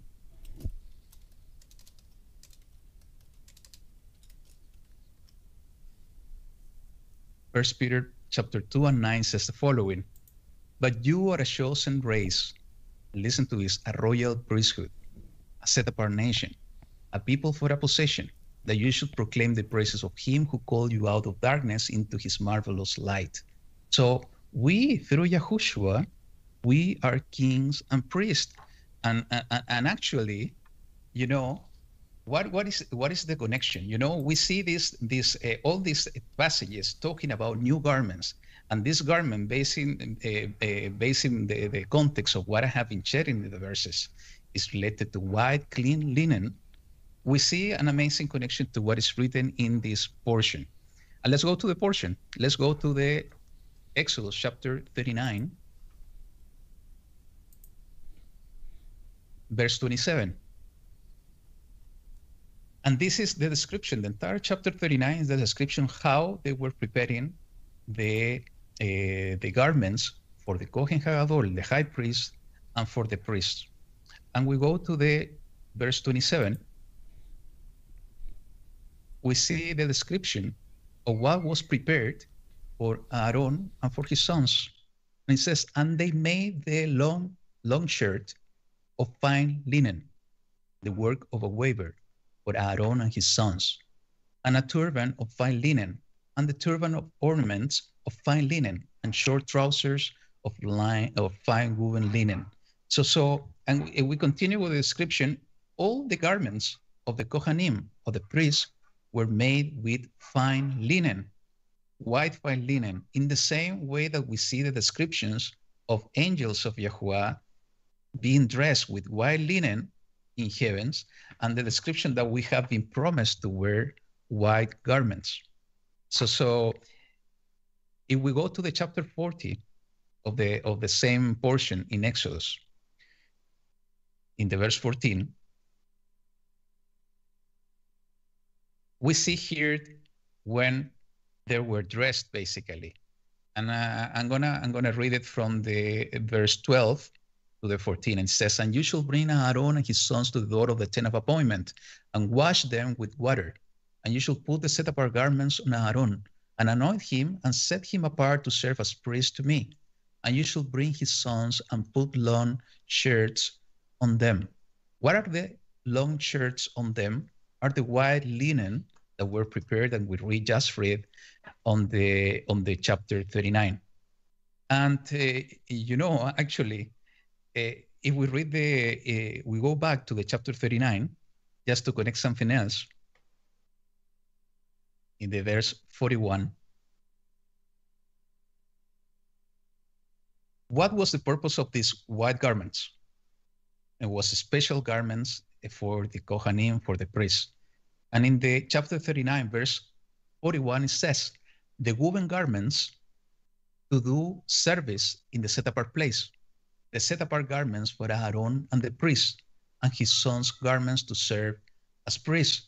So, so all these garments were special for some purpose, only one purpose, for to do the service in the temple, in the tabernacle of Yahuwah. And it was especially for Aaron and for his sons that they became the priests. And where we see a confirmation of all of this, that these white garments for the, uh, were for the Kohanim, if we go to the book of uh, Ezekiel, Yehezkel in Hebrew, to the chapter 44, verse 15 to 19. Did you say 34 or 44? 44. 44, sorry. Yes. 44, verse 15 to 19. And it says the following But the priests, the Levites, the sons of Zadok, who guarded the duty of my set apart place when the children of Israel went astray from me. They shall draw near to me to serve me, and shall stand before me to bring to me the fat and the blood, declares the Master Yahuwah. They shall enter, and, and listen to this, this is really important. They shall enter my set apart place, and they shall draw near to my table to serve me, and they shall guard my charge. And we know this is a pro- promise for the latter, latter times this is going to be the establishment of the service during the millennial. So we know that basically it's talking about Yahushua HaMashiach. So, so who are the sons of Sadok? And this is something important. I, I just I'm going to speak in, in a minute about that. Uh, but they are the, going to be the ones that are going to enter the set apart place. They are going to be the ones that are going to be serving Yahuwah Elohim. So let's continue. Let's continue reading in this in the verse 17. And it shall be when they enter the gates of the inner courtyard. And listen, this is important, that they put on linen garments. No wool shall come upon them while they attend within the gates of the inner courtyard or within the house. They shall have linen turbans on their heads and linen trousers on their bodies. They shall not cure themselves with sweat. Uh, and when they go out to the outer courtyard, the outer courtyard to the people, they shall take off their garments which they have attended, and shall leave them in the set apart rooms, and shall put on other garments, and they shall set apart the people in their garments. So basically, we see an expanded understanding of distraction that we see in this portion in Exodus. That basically the whole purpose of these white garments of linen was for the priest in order to be used only in the set apart place, in the place that Yahuwah was going to put his name, in the place that the presence of Yahuwah is, was going to inhabit in, among the people of, uh, of Israel. So, so that was the place, the only place that the priest supposed to use the white garment. So, so what, what I'm trying to what I'm trying to connect is basically when we see and we go to the uh, book of Revelation, chapter 1, verse 4 to 6. And we will see the amazing, amazing connection that uh, Jake was talking about. And I, I also mentioned uh, just something very small. It, it, says in the verse 4 Yahuhanan, John, to the seven assemblies that are in Asia, favor to you and peace from him who is and who was and who is coming, and from the seven Ruachot, the seven spirits that are, that are before his throne, and from Yahushua HaMashiach, the trustworthy witness, the firstborn from the dead, and the ruler of the sovereigns of the earth, to him who loved us and washed us from our sins in his own blood. And listen to this, and has made us sovereigns and priests to his Elohim and Father. To him be esteem and rule forever and ever. Amen. So we see here that through Yahushua is a confirmation. He is the one washing us through his blood. He is the one removing our sins. He is the one anointing us in the same way through the anointing us with the Ruach HaKodesh, in the same way that we see in this portion, Aaron and his sons being washed with water. That is an amazing parallel to baptism, you know. And we see that through Yahushua, we are becoming priests.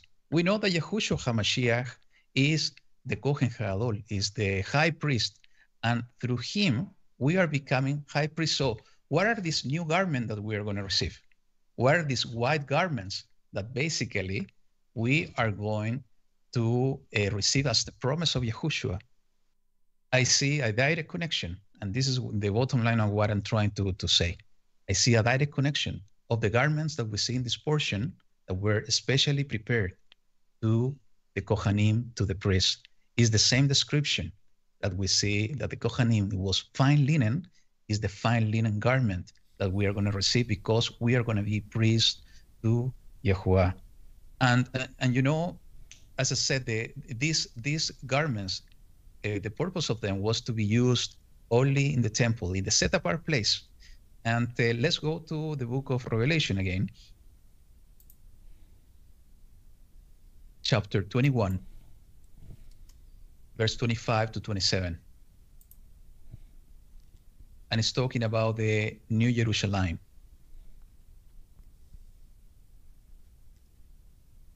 It says the following, and its gates shall not be shut at all by day nor by night, uh, for night shall not be there and they shall bring the steam and depreciation of the nations into it.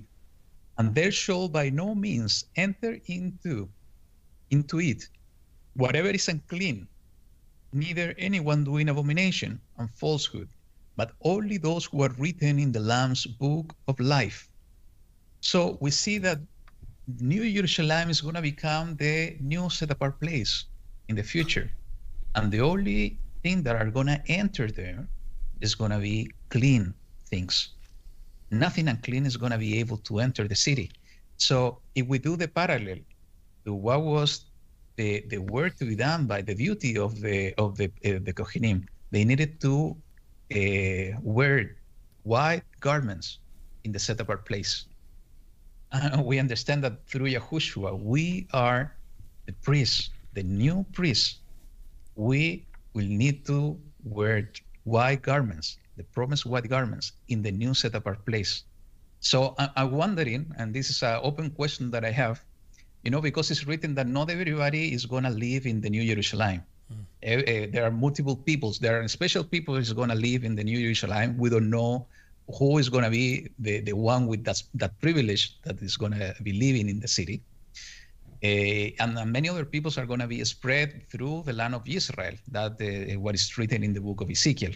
So I'm wondering if every time that we will need to go to New Jerusalem, maybe we will need to go with white garments for the Moedims, for the feasts, and so on.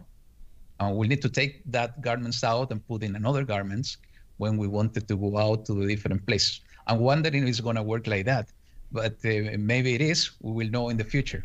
But the most important thing here is that basically the white garments that we see the reference in the New Testament, the only way to understand this is by understanding the garments being made for the Kohanim.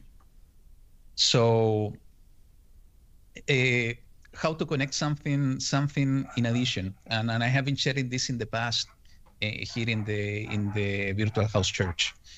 Uh, something that it, it, it caught my attention all the time is what is written is about the priesthood. Uh, because how how we can become a priest if we are not descendant of Aaron. And this is something important that required a, a, lot of study. And, and why I'm saying this, because if we go to the book of uh, uh, Exodus, chapter 40, verse 15 is part of the portion. It says the following. Uh, this is the instruction of Moshe that basically he needed to bring the Aaron and his sons in order to put the garments and anoint them. And it says the chapter, the, the verse 15 of the chapter 40, and shall anoint them.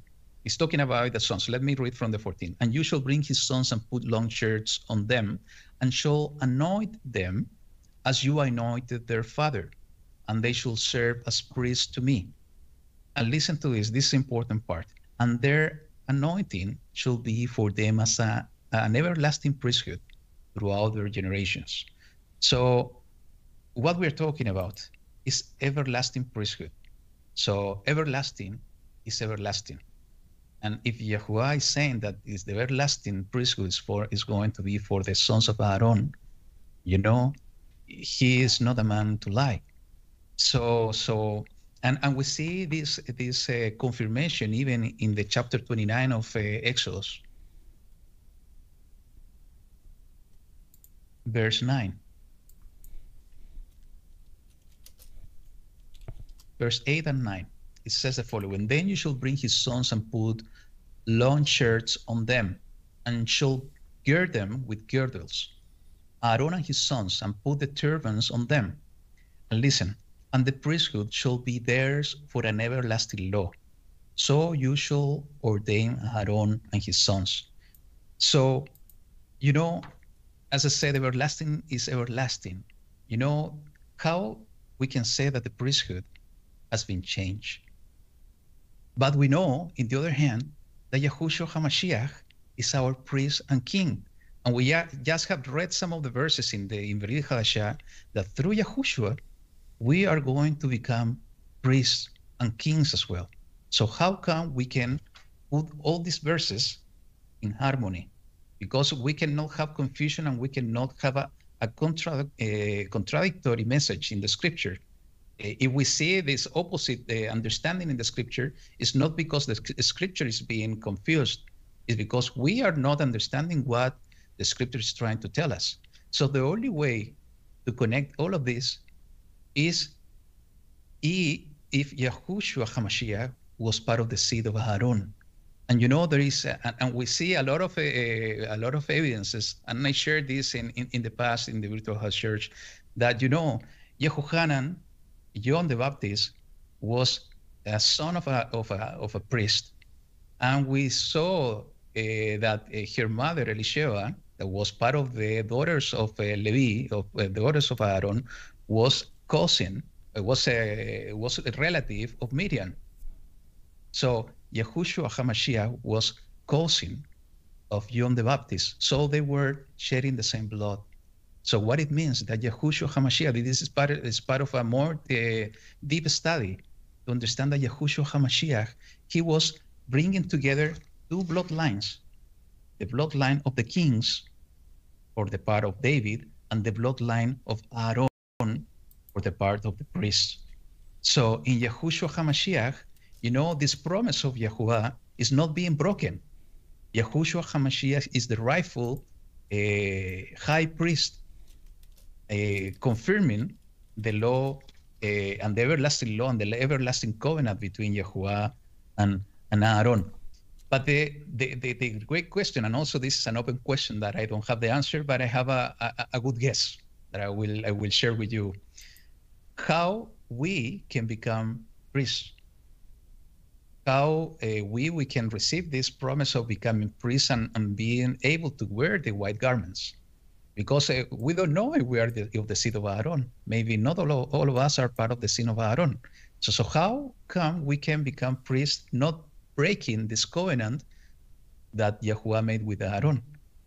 And my, my, my best guess that I have today is related to the resurrection. You know, in the first resurrection it's written by Paul that every all the all the all those ones that were selected, the chosen ones are gonna that are that are dead at the moment of the coming of Yahushua are gonna be resurrected in new bodies. And all of us that are gonna be living at the moment of the of the coming of Yahushua, we are gonna be transformed in a new body.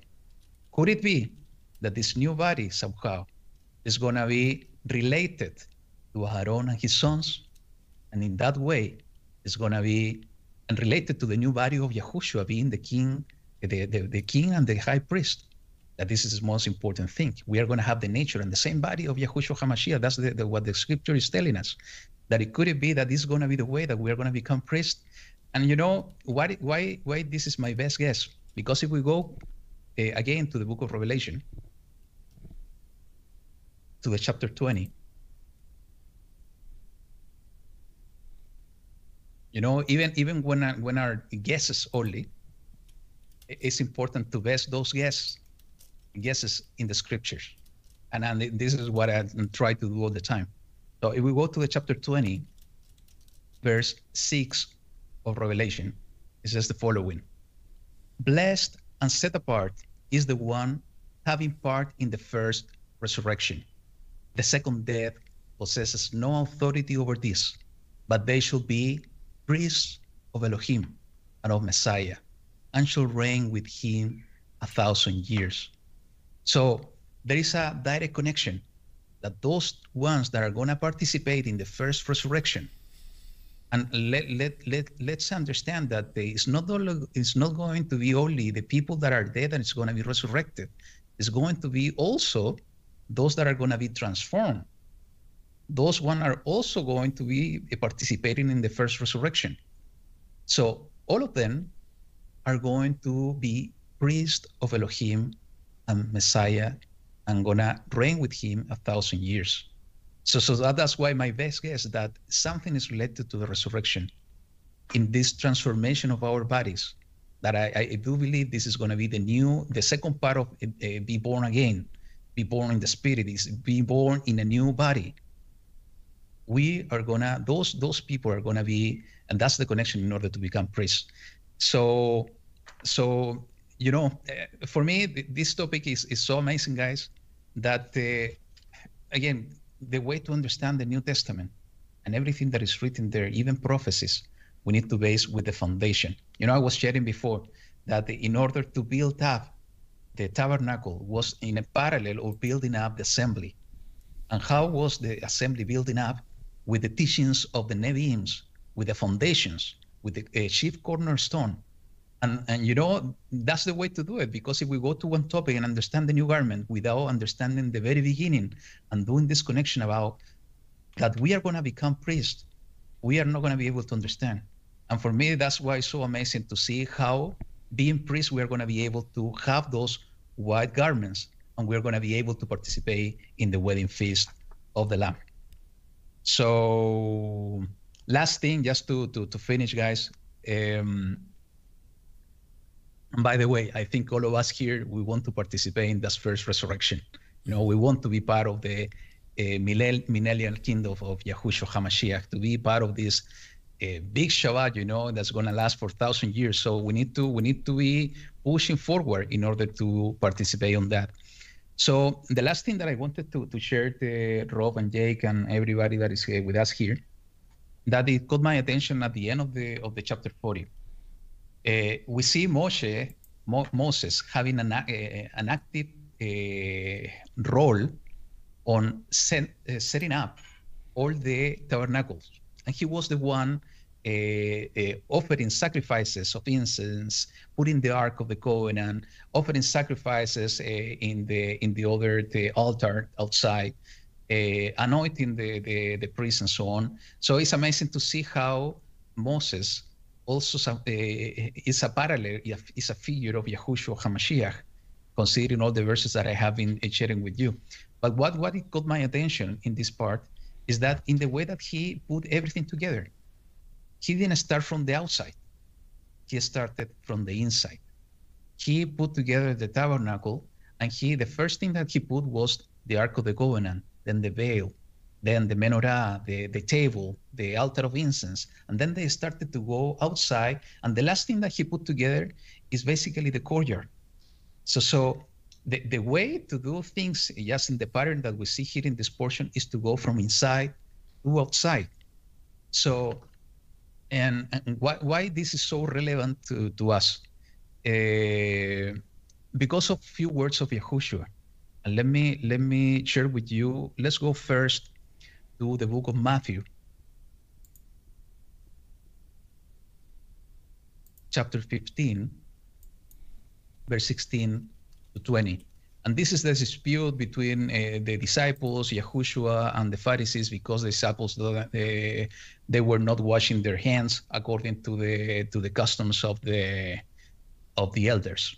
So it says the following 16, when Yahushua was explaining them what was defilement. And it says, And Yahushua said, Are you also uh, still without understanding? Do you not understand that whatever enters into the mouth goes into the stomach and is cast out in, uh, in the sewer? But what comes out of the mouth comes from the heart, and this defile the man. For out of the heart comes word wicked reasonings, murders, adulteries, whoring, thefts, false witnesses, slanders. This defile the man. But to eat with unwashed hands does not defile the man. So, so what Yahushua is saying is that first we need to take care of what is inside. We need to change our minds and change our our heart. We need to work inside to the outside in the same way that we see the pattern of Moshe standing up the tabernacle. And the, the same thing we see in the chapter 23, verse 25 and 26. And I shared this passage, uh, I think, last week or the week before and this is the I, I, I like very much this chapter because uh, what Yahushua said here is so so important and so strong that we need to remind ourselves all the time. And it says the following, the verse 25: "Woe to you, scribes and Pharisees, hypocrites, because you clean the outside of the cup and dish, but inside they are filled with plunder and unrighteousness. Blind Pharisee, first clean the inside of the cup and dish, so that the outside of them becomes clean too." So we need to clean we need to put importance and the key and focus on cleaning us inside. This is exactly what Yahushua HaMashiach is doing with us, you know, washing us from the inside to the outside in order, and we need to become perfect, you know, uh, day by day in his instruction and his way. This is the way that we are cleaning our uh, inside. And when we are going to be able to clean the outside, guess what? It's at the moment of resurrection because sin is in our flesh and when we are going to be removed by this flesh and we're going to become a new body is the, when the outer place is going to be removed and changed and clean So, so I wanted to share this with uh, you guys because I see an amazing parallel here, and I think uh, you know, doing this, uh, this, doing this connection between the Tanakh, the Torah, and the Brit Hadashah is so important in order to be able to have the full picture of the instruction of Mashiach. That's it, Rob. All right, very good. Yeah, good stuff, man. You know, I was just looking at uh, Revelation 20 when you were talking about it. Let me go back there. Uh, something caught my eye when you were talking that I hadn't seen before. Um, backing up, well, I'll go to verse 1. And I saw an angel come down from heaven having the key of the bottomless pit and a great chain in his hand. And he laid hold on the dragon, that old serpent, which is the devil and Satan, and bound him a thousand years and cast him into the bottomless pit and shut him up and set a seal upon him that he should deceive the nations no more till the thousand years should be fulfilled and after that he must be loosed a little season. And i saw thrones and they sat upon them and judgment was given unto them and i saw the souls of them that were beheaded for the witness of jesus and for the word of god and which had not worshipped the beast neither his image neither had received his mark upon their foreheads or in their hands uh, and they lived and reigned with Christ a thousand years. I often stopped right here and said that those who reigned with Christ are only those who were beheaded uh, and didn't take the mark during the tribulation period. Um, and it says, but the rest of the dead live not again until a thousand years are finished. And he says, you know, what I'm talking about here, this is the first resurrection. That's what he's talking about here. But you were pointing out verse 6 Blessed and holy is he that hath part in the first resurrection. On such the second death hath no power, but they shall be priests of God and of Christ, and shall reign with him a thousand years. So, um, what I was missing here is because Paul says the dead in Christ shall rise first. Then we which are alive and remain shall be caught up with him together in the clouds which was the that verse that you know oddly enough people use that verse talking about the being catching up the catching away up into the clouds uh, the harpazo as the rapture. And I'm like, well, the, the verses people typically use for the pre-trib rapture are verses that Paul wrote. But Paul just told you the dead in Christ must rise first. And then we which are alive will be caught up together. So immediately right there, Paul argues against the pre-trib rapture just by that statement alone. John tells you when the first resurrection takes place. The first resurrection takes place here in Revelation 20, which is at the end of the tribulation period. So, I mean, this is a big reason why I moved off the pre-trib rapture pages because Paul doesn't, he, tells you point blank the dead in Christ will rise first. John tells you that happens after the tribulation period. But I was always looking at that and, and stopping short on verse 4 that those who reigned with Christ were the ones who were beheaded. Now I understood that we were, you know, uh, part of the first resurrection because the the dead in Christ, you know, everybody who believed in Christ would be part of that first resurrection. But for some reason, I was missing it. I don't know. It's like that verse right there, verse six says, "We're all there. Those who are in Christ who die, you know, prior to this point, we are all partakers in the reign of Christ for a thousand years." Um, because uh, it says and shall reign with him a thousand years. I for some reason, I was stuck on verse 4 thinking it was only those who are beheaded that reign with Christ. I, I understood that we all go into the millennial reign, you know, that we, that we are participants in it, but not necessarily reigning, you know, as in rulers, if you will, uh, you know, as kings and priests. I, I had assumed it was only the martyrs of the tribulation period until just now. I'm, I'm, looking at it, I'm like, how did I miss that? I mean, it's like two verses later. so there you go. You know, learn something new every day, you know, every time we do this. Uh, so I appreciate you sharing all that. And, um, you know, linen, I, have started to, I actually bought, uh, I, we have a king size bed. I went and finally bought um, linen sheets, and, you know, a top cover mattress and sheets for it. I don't have yet a comforter for it that is linen, but that stuff's expensive. uh, but uh, yeah, man, it uh, it's nice sleeping in linen. I'll tell you that. it's it's you know I always was looking for like 300 count or 300 you know thread count cotton or whatever before, which typically is what I used to sleep in. But sleeping in linen, and the more you wash it, the softer it gets. So. Uh, uh, and sitting here, uh, most I'm not wearing linen right now, but usually when I'm just you know sitting here in front of my computer during the day, uh, I've taken to wearing linen also. and uh, it was it specifically said in one of the uh, I think it was Ezekiel f- uh, 44 passage you were you were talking about before. It says, "Don't gird yourselves with anything that causes sweat." And you know, I've sat here in cotton t-shirts, sweating. Sitting here in linen, don't sweat. So, yeah, I'm looking forward to wearing linen, man. Especially the kind of linen that, that's coming from above. you know, uh, that's all good stuff, man. Really, really appreciate your sharing. We got about 10 minutes left. Anybody have any any uh, burning thoughts you want to share before we close this out? I love the linen topic. It's just so amazing. Um, it just proves, you know, scientifically that he knew what he was talking about when he said, "Don't mix wool and linen," right? Yeah. Um, and just like the that 5,000 frequency uh, uh, thing that linen, you know, it has adds energy to the body. So it, it kind of is cool that when you think about how like all the the saints coming back um, are clothed in fine white linen, and uh, it, it, you know, I, I know some uh, people have likened the linen garments to the garments of the warriors uh, in biblical times. It's just it's really cool. Yeah, good stuff. You know, um, s- something else yeah. that was uh, brought out that I just wanted to touch on real quick. I made a note for myself. Uh, I think maybe it was Jake. One of you guys r- was reading from Revelation three five, talking about uh, he will. Uh, um, well, let's just go there. Revelation three, three five. Put it up on the screen. Um, he that overcometh the same shall be clothed in white raiment, and I will not blot his name out of the book of life, but I will confess his name before my Father and before the angels.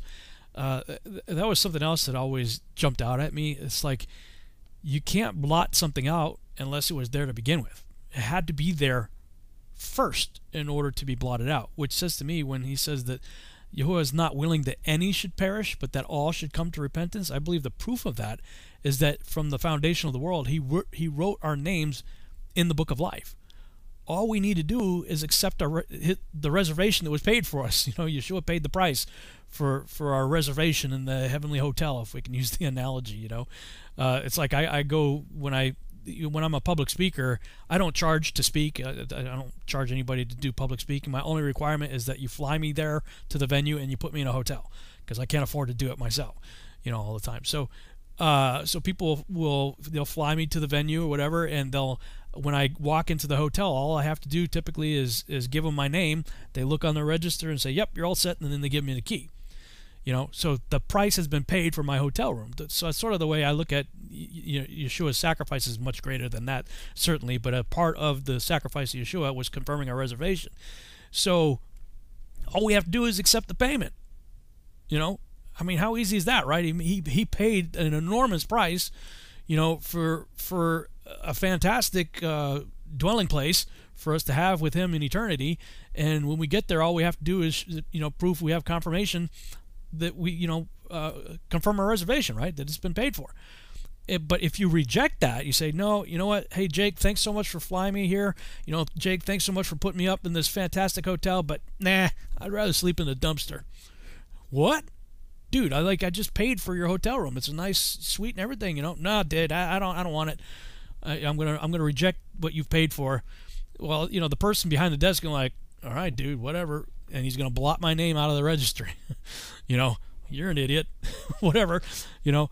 Uh, it, so, I mean, this is something that really speaks to me. It's like, guys, he, he put our names there. He paid the price for us. All we have to do is accept it. It's free. Why would you not do that? But if you choose not to, then your name gets blotted out. And once it's blotted out, man, it's done.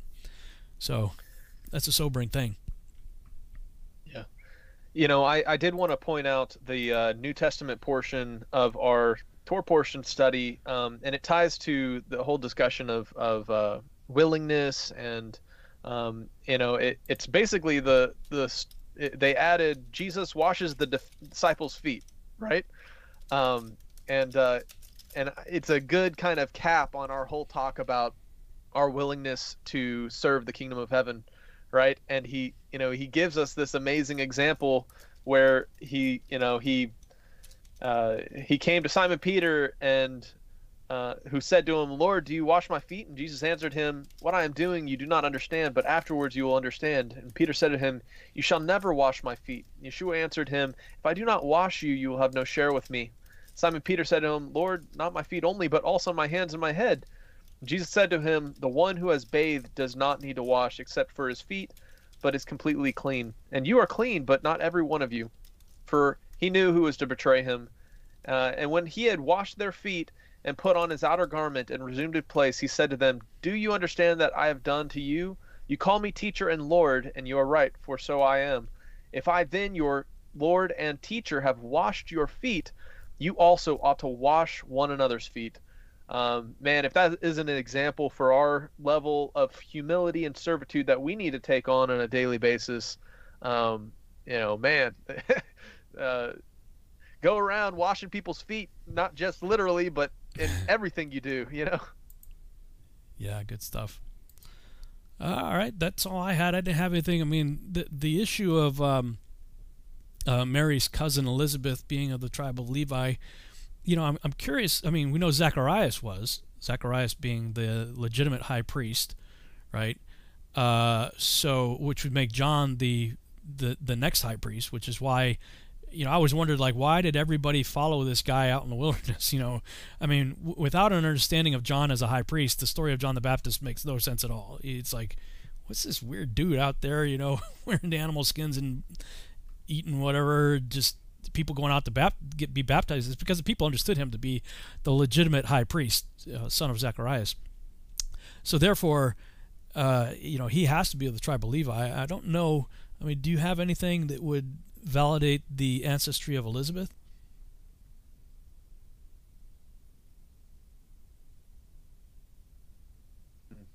Sorry, Rob, can you, can you repeat the question? So Zacharias, you know, and John the Baptist, both being, you know, of the uh, paternal line uh, coming down from yeah. Levi. Do you have anything that would validate that Elizabeth was also of the line of Levi, Levi, or could she have been from another tribe? Yeah, actually, I think it's written in the book of Luke. Let me like, let me look for it. Uh, you know, go uh, go to Luke uh, chapter one, verse five. Luke one five. Yes.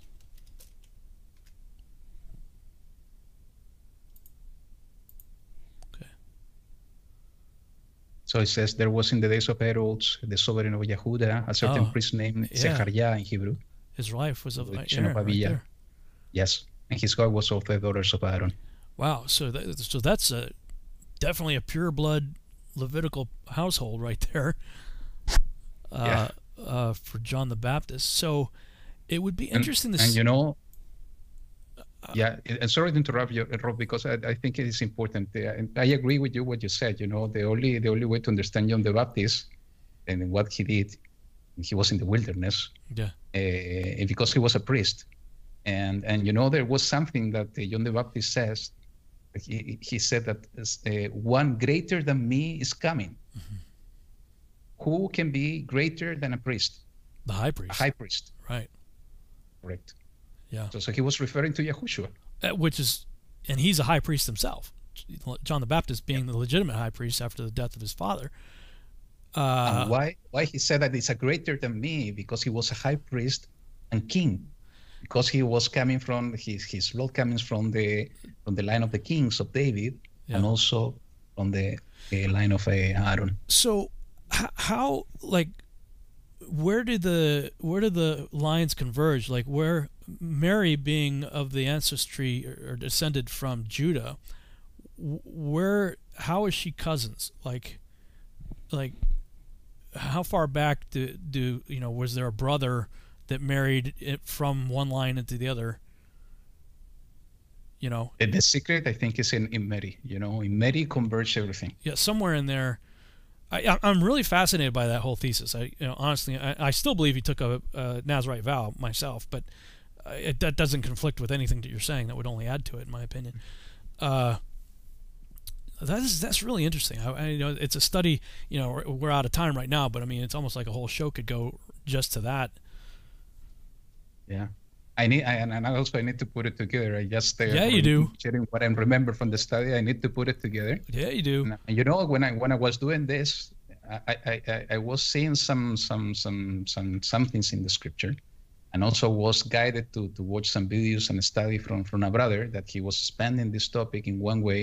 Then another another brother was expanding the topic in in in other angle, and plus what I was receiving, and I joined everything together. Yeah. It's a you know it's a long study because there are multiple things regarding the genealogies, is regarding the Yeah. the promises even in Genesis of the woman. Uh, we need to understand the Hebrew, and also there is a prophecy in in in in in, in the scripture about the role of the woman Yeah. that is coming in this case. How how everything was converging in, in Mary. Well, So and- yeah, I need to prepare it, and maybe we can share it. yeah. I mean, we should actually. and and, and it's a it's it's a lot more of a significant thing that the scriptures mention specifically that Mary was a cousin to Elizabeth. It's it's not just a random you know fact Yep. that's being thrown out there. It's a, you know I, the more I listen to you, the more I listen you know, and think consider that it's a there's a significant thing there that, that they go out of the way to mention that Mary is a cousin to Elizabeth. You know, And and the reason Rob is what I was saying before. So, uh, there is a promise. It was a covenant, an everlasting priesthood for Aaron. So so how how it could Yeah, could how could it be everlasting? Gonna have two priests. uh, It cannot be everlasting. uh, So so the only way to do it is because Yahushua, the high priest, the new high priest, is coming from the seed of Aaron, yeah, and specifically from the seed of Sadok that is in the prophecy of Ezekiel. Yeah, right. Yeah, good stuff, man. Hey, um, before we close out here, uh, w- uh, people are asking, and, and I'm still thinking it through myself. Like, okay, wh- when is Passover? Uh, are um, how? Let me ask you this: in your calendar, how do you how do you, do you come to the reckoning of the first month? Um, and doing it through the equinox. Okay, so So, So are you of the mindset- with, with an exception that happened? eh, Sorry, because it's important to mention this. With an exception that happened last year, the the you know I was following all my studies the the the, the, the calendar through the Book of Enoch and the Scripture and so on. So so uh, since 2617 to 2019, the equinox was happening on the in a, in a Tuesday. And I have all the everything record because I'm doing this every year with the exception of last year that the equinox didn't happen on Tuesday. So, so I, I received back then that they needed to continue with the counting of 364 days. So, so currently I'm counting the 364 days, and next next week is the the is is, is the The it's gonna be the completion of the of the year on Tuesday. So I'm gonna be measuring the equinox again to see what's uh, what's happening. Yeah, so the spring equinox this year is yeah, it's next Sunday or next excuse me, next Saturday, uh, a week from today. So it's the the twentieth. So uh, is it your understanding that the the Hebrew month will begin on the first new moon that follows the equinox? No, No. is uh, no is is the the day after the the equinox is when the moon. So you're going directly it's off not the- related is it's not related to the the moon in this case So you're going directly off the sun then.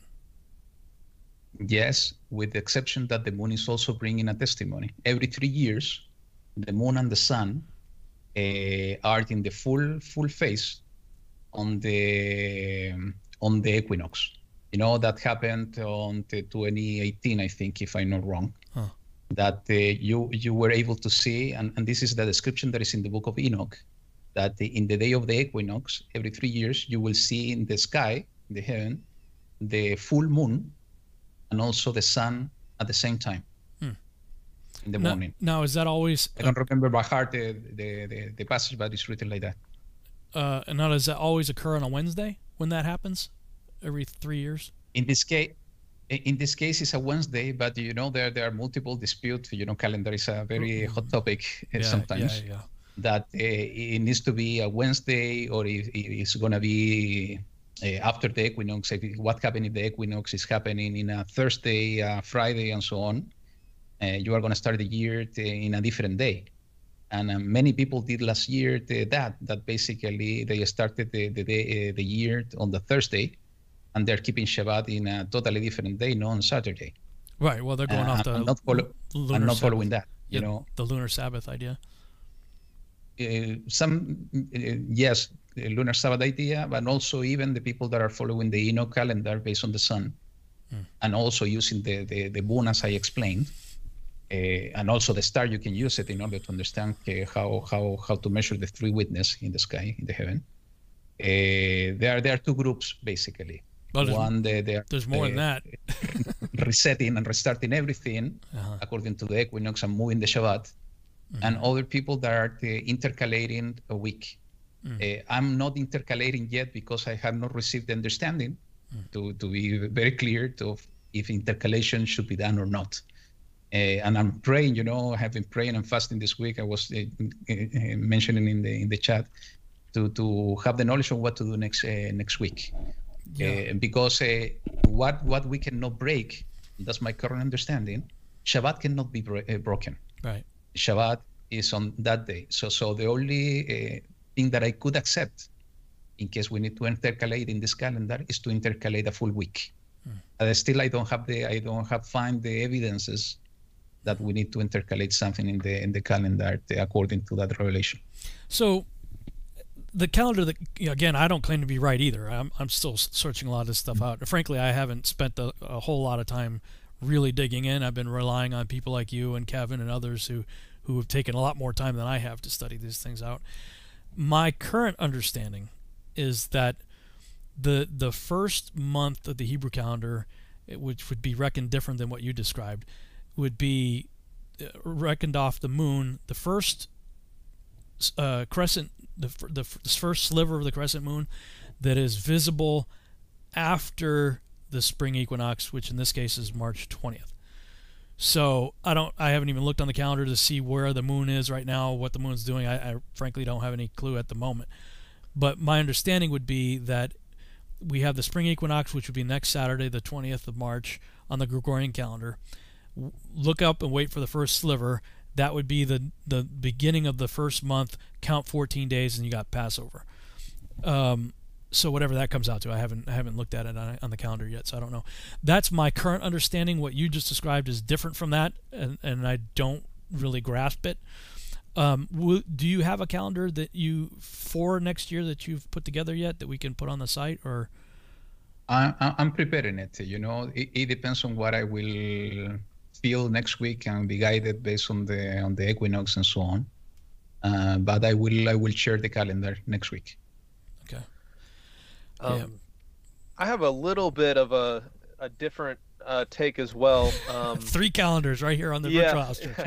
I, I don't often talk about the calendar. You know, it's something that I, I you know, I we just try to study out ongoing um, as different, you know, people are, you know, revealing scriptures to support one way or the other. But um, currently, where we're at is um, we we really do take the the name of the month of Aviv as uh, as a really telling thing um, in terms of identifying the beginning of the year. Um, and Aviv is uh, this um, you know process where the barley reaches a state of fullness where it is parched and can be offered as a offering. And so uh, the month of Aviv, um, we've come to you know associate well um, in the Passover month they had to have an a barley offering, and so it makes sense that they would start the month when those first fruits of the barley were available to be used as a wave offering. Because if we wait, um, depending on other calculations, your whole field's already going to have headed. You're going to have already made the harvest, and there's not going to be a difference between the first fruits, which would have already reseeded, and the last fruits, which you know everybody you know they harvest the whole. And so because um, you know personally we see such a a tie to the agricultural language and and offerings um, throughout um, the, the the the various months. Um, I've I've seen uh, I've come to the conclusion at the moment that um, it is important for uh, there to be a first fruits of the barley uh, appearing um, to be used, and also you know um, uh, we, we also go by the sighted uh, crescent moon at the moment. Um, so all of that together, basically, um, whenever there's Aviv barley found in the land, and it, it you know that could be used as a wave offering, then um, that that new moon um, you sight the new moon, and that would be the first month. And so um, it, it, kind of changes years to year because there's often um, sometimes volunteer. So we wouldn't go necessarily off of like man plant. Like you can plant at any time, right? Let's just you can plant barley at any time. But volunteer barley, which is something that it just naturally comes up at the time it will, depending on the sun and the rain, um, uh, it, it makes sense that um, that that kind of would indicate the first fruits whenever that barley appeared. Um, and you know, a lot of people you might wonder, well, how did they tell the months whenever they were in a drought or when they were in the wilderness? Um, and I do believe um, in Genesis where it says the sun, moon, and stars are used for uh, time, seasons, and appointed moedim. Um, that there is also you know a calculation that goes into identifying the beginning of the year. If you don't have your you know the first fruits of your crop coming up and it's a drought then depending on the stars and also the equinox there is a good way to identify the beginning of the year if you're in the north pole or or you're all across the earth right? Um, but particularly when you're in the land i do believe that um, there there is a significance to the month being called the month of the Abib, which is synonymous with the Abiv barley, you know, the barley offering, the first fruits of that offering. Um, and so where that places us is um, right now. Uh, I think the new the new moon is within today or tomorrow, and there has been uh, large amounts of Aviv barley found in Israel uh, preceding this new moon, which is I think today or tomorrow. So um, from our perspective uh, and where we're at right now with the calendar, um, uh, this the next few days would be the beginning of the month of Aviv, um, and uh, we would be keep, keeping a Passover uh, at, here in the end of March. Well, um, can I just say something on that? Yeah. Um, I, I, tracked down the the Aviv, Aviv, depending on what you some use the V or the B um, uh, issue of, of the barley and everything, but like uh, so i just when you said the moon phase i just looked it up real quick on time and date right now time and timeanddate.com so it says we are you know they reckon the the new moon as a conjunction. I'm i used to be a conjunctionist. Now i'm not, it's so complicated. I'm no longer a conjunctionist. I'm a sliver guy. So like you said within the next day or so we will have a sliver. The problem is that that can't be Abib it can't be spring because we the spring equinox hasn't happened yet.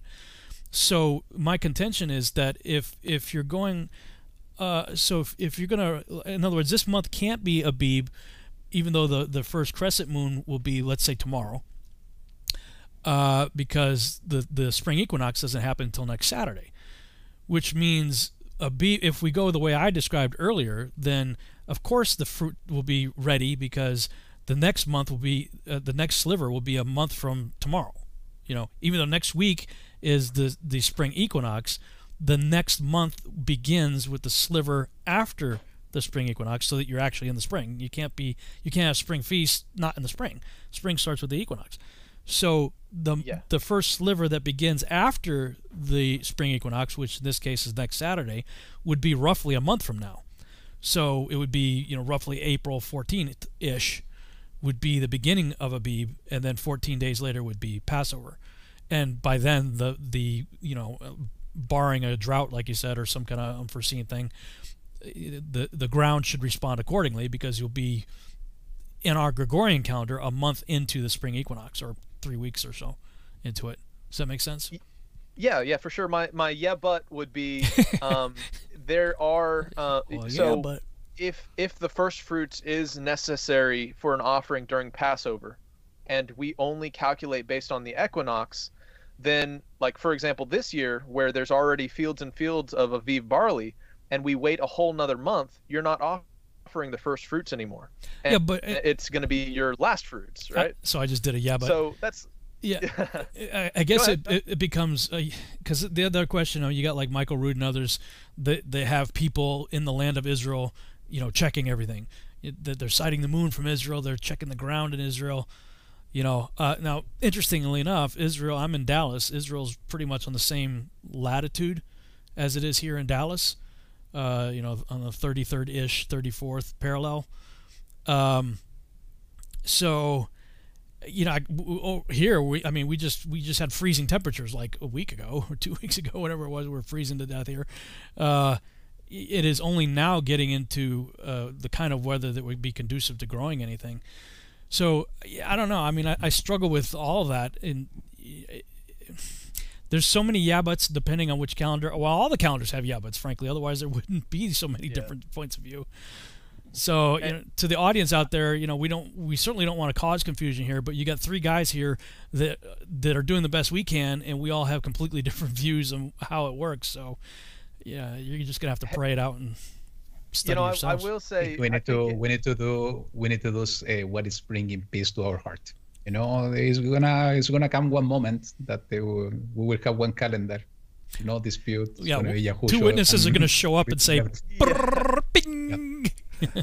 yeah, I, I just wanted to say, you know, Passover was so important for us to keep that he gave us two opportunities to keep Passover. And so while I'm I'm explaining where we're at in our you know in our study, you know, and you guys have you know where you're at, you're at in your study, uh, the the the point is is that um, a lot of years sometimes we often end up keeping two or sometimes maybe like you know we'll, we'll go in fellowship with other people if they have a different calendar or right. they're on a different particular day sure we'll go and celebrate with them and and so you know if it's not this coming month you know March 30th, which which uh, I have a, a little conspiracy rabbit hole there. The the reason I think there could be uh, uh, there's a significance to if if this is the beginning of the month, then um, it's exactly 1,230 days from oh, the end of Sukkot in 2017, where that Revelation 12 sign happened. So that's yeah. one of my one of my kind of like uh,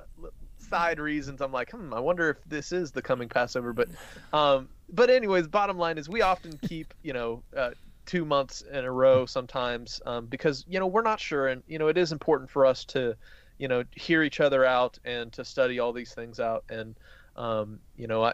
Uh, I you know it's just a you know it's ongoing process that's why i hardly ever talk about um, the calendar or or uh, what what we're on it because um, you know you never know and if we did mess up then if you're keeping second passover also uh, which I think there's a good argument that we should be keeping second Passover since we can't go back to the land for per- first Passover, right? That, that's Steve you know, Moutria's uh, position, I think. I, you know, and I tend to agree with him. I, yeah. I, his logic is, is pretty sound, in my opinion. Yeah, it, you know, it's it's a really interesting um, point, and you know, um, bottom line, uh, do your best to study to show yourself approved, and then next year, if you know you find more study to lead you in a different direction, then you'll keep it you know next year even closer to you know where Yah's leading you. And um and and the significance I think of uh, observing Passover and why it's important that we start to figure out what are we going to actually do or when are we going to keep it is because um, Passover uh, has with it some very significant um, things for us as as believers even today in a modern context such as you know getting the leaven out of your house you know represents getting sin out of your home and uh, you know I'm just, I know I speaking to the choir here I'm just saying this for the people that are watching that are like, why, you know, why do these guys care so much? What, mm-hmm. what is the big deal? Well, the big deal is that you know we want to uh, be sitting there with uh, at a feast, which I've come to realize is uh, paralleled and likened to the the marriage supper of the Lamb. Mm-hmm. You know, P- Passover is not completely fulfilled. Do you guys know that? Because he said, "I will not partake of this last cup till I am with you." Mm-hmm. Guess what? He is he was talking to them about about that last cup mm-hmm. at at a seder at a at a Passover meal. So yeah. that's why all this is so important because it is something we will be practicing under the Messiah whenever he does set us all straight. And that's why we're going through these uh, rehearsals, you know, now. So yeah, I just I looked up to see what the traditional Passover, you know, w- what are the Jews doing right now, um, and uh, just Googled it. It says um, uh, Sunday, March 28th. Some might say 27th, beginning on the 27th. Uh, but uh, you know, 27, 28 uh, appears to be the sort of the, the traditional date that everybody, uh, well not everybody, but Jewish people will be celebrating this year. Um, I'm sure there's plenty within our circles that will be doing it at different times. Um, you know, I think it's important to point out that the Moedim, that's the Hebrew word for appointed times, uh, are to be mikra, and a mikra is a rehearsal. Well, I've done enough theater to know that you don't get everything right in rehearsals. you try to. That's the point of rehearsal. The point of rehearsal is to try to get everything right. But you, whenever I do theater, I would have lots of rehearsals, many rehearsals as I can, and then we finally get to the point where, like I tell my actors, look, we we don't, you can't even begin to act until you're off script, or off book, we call it. You know, get off book, and then we can start acting. You know, if you're still looking at your script because you don't know your lines yet, you're not ready to act yet. You know, once I've got all my actors off book, and they all know their lines perfectly, then I call for a tech rehearsal and I t- call the technical crew together and say, okay, guys, we got to make sure everything hits the mark, you know, on time. You know, the lighting cues, the audio cues, the set dressers get everything, the props where they need to be at the proper time. You know, we might do two tech rehearsals. You know, then we'll have a dress rehearsal, and then we have the main event. So I don't know that Yahuwah is following that same sort of traditional pattern of theatrical rehearsals, but it seems like he may be you know that that there are rehearsal, rehearsal, rehearsals. Then we might have a tech rehearsal or two, maybe even a dress rehearsal, and then we have the main event. Um, I have come to the opinion that we are in, perhaps in tech rehearsal phase right now. That there are many of us that you know we've got our lines down, we understand you know what happens when uh, and why. Um, but we are all scrambling to try to figure out the technical aspects of it. You know, the lighting cues in the sky and the ground and the you know props on the ground, and we're trying to figure that out right now. So I'm of the opinion. This is just Rob now. This is not thus say the Lord. My opinion is that collectively as a body we are in tech rehearsal phase. Uh, and the two witnesses will come up will show up to be the directors and say okay guys here's the deal and they'll get us all in sync you know, have our marks perfectly. We'll have all that timing right. You know, there might even be a dress rehearsal. Who knows? Uh, then there's going to be the main event. That's that's my take on it. It's going to be the last rehearsal with the two witnesses, Robbie, in order to be prepared for the final act. Yeah, yeah, I think so, man. So, uh, yeah, you know, last thing regarding the calendar from my side, guys, just to share with Jake. You know, I was in the same the same calendar as you described it until 2016 and it's funny, you know, because uh, you, you have been sharing the, the, the, videos of the, the broadcast of the Virtual House Church of 2017, Rob. Yeah. When I first joined to, to Virtual House. Yeah. And it was exactly in that point in the in the transition to the new calendar I, I, I saw when I was reading the book of Enoch and study a lot of that. So so so it's interesting because you know you mentioned Jake that uh, you are uh, connecting with the with the um, sign on the September 27 and doing exactly the same. And you know, even I prepared some studies about the the the, um, the days of in the book of uh, Daniel, the 1,335 days uh, with the calendar, and you can find amazing things about the, how this is connecting with the year, with the Pesach, uh, with the Shavuot, uh, that is connecting a lot of a lot of dots. So so the, when I when I wanted to say Rob to, to finish uh, the calendar is that they, to avoid confusion, because uh, you know we have three different positions. Yeah. If anybody wants to to, to see more details, uh, the, the, calendar I have been following in the in the last four years already, uh, I invite them to go to my channel. Uh, you know, I have been spending uh, a lot of time putting materials about the, about the topic. So I will recommend if they, they want to, to go in more details, more depth about the, what is the calendar I'm, I'm talking about they can go to the channel. They can spend hours and hours watching videos that I have been uploading yeah. on the topic to, to understand better the uh, what was my my position in it. Yeah, in, in my position, like uh, uh, regarding the Revelation 12 sign, it already happened. I'm not looking for another one. you know, uh, there's interesting things going on in the sky. I think it's cool, but like for me, that's completely irrelevant. It's been fulfilled. Uh, I see no biblical reason prophetically to be looking for another Revelation 12 sign, even though they do happen. It's the fact that it happened in what 2017 or whatever. It's happened many times throughout the centuries. You know, you can go on Stellarium and trace it back and start. You know, if you have the patience to do it over the last 2,000 years, you'll see you know quite a number of times where we had very close, if not identical, uh, alignments to uh, what happened on September 11th, 3 BC. Uh, so for me, that that's off the table. I'm not even I'm not even looking at it. But uh, you know, everybody's got their their calling. Everybody's got their convictions, and I respect yours. Uh, you know, that's great. Maybe I'm wrong. Maybe you're wrong. Who cares? We'll find out in the end, one way or another. Um, people are asking then, okay, when is Passover? People who want to do it.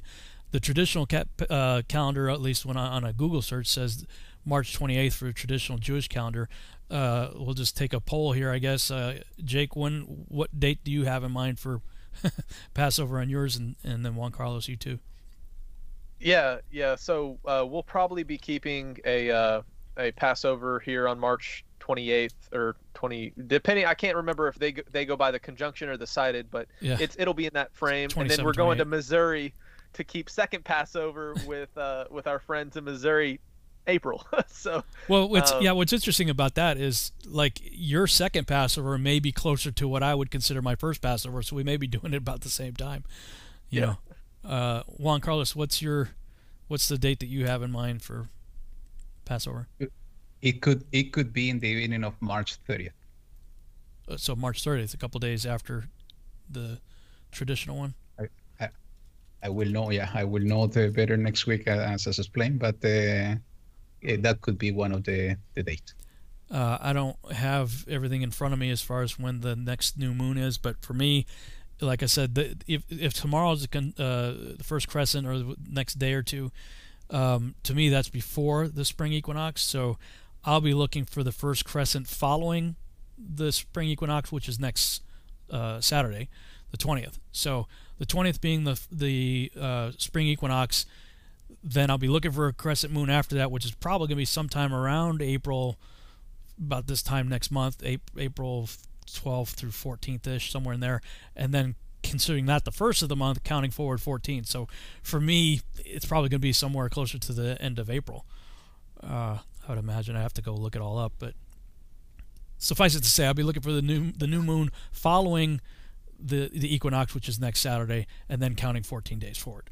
So yeah, you know, just to make one last comment on the calendar and why people who are tuning in that might not be keeping the calendar, why this is so important to us is there's such a prophetic significance to the time of Passover, mm-hmm. especially in relation to end time scenarios and and things that might kick off. So Yeah. even if we aren't keeping the same exact calculations, I, I guarantee you I'm going to be paying attention yeah, to you know the news whenever Juan's you know Passover's happening or when Rob's Passover's happening and yeah, and the reason this is is because we Yeshua tells us that as in the days of Noah, and like ending also the days of Sodom and Gomorrah's destruction to the coming of the Son of Man, right? Mhm.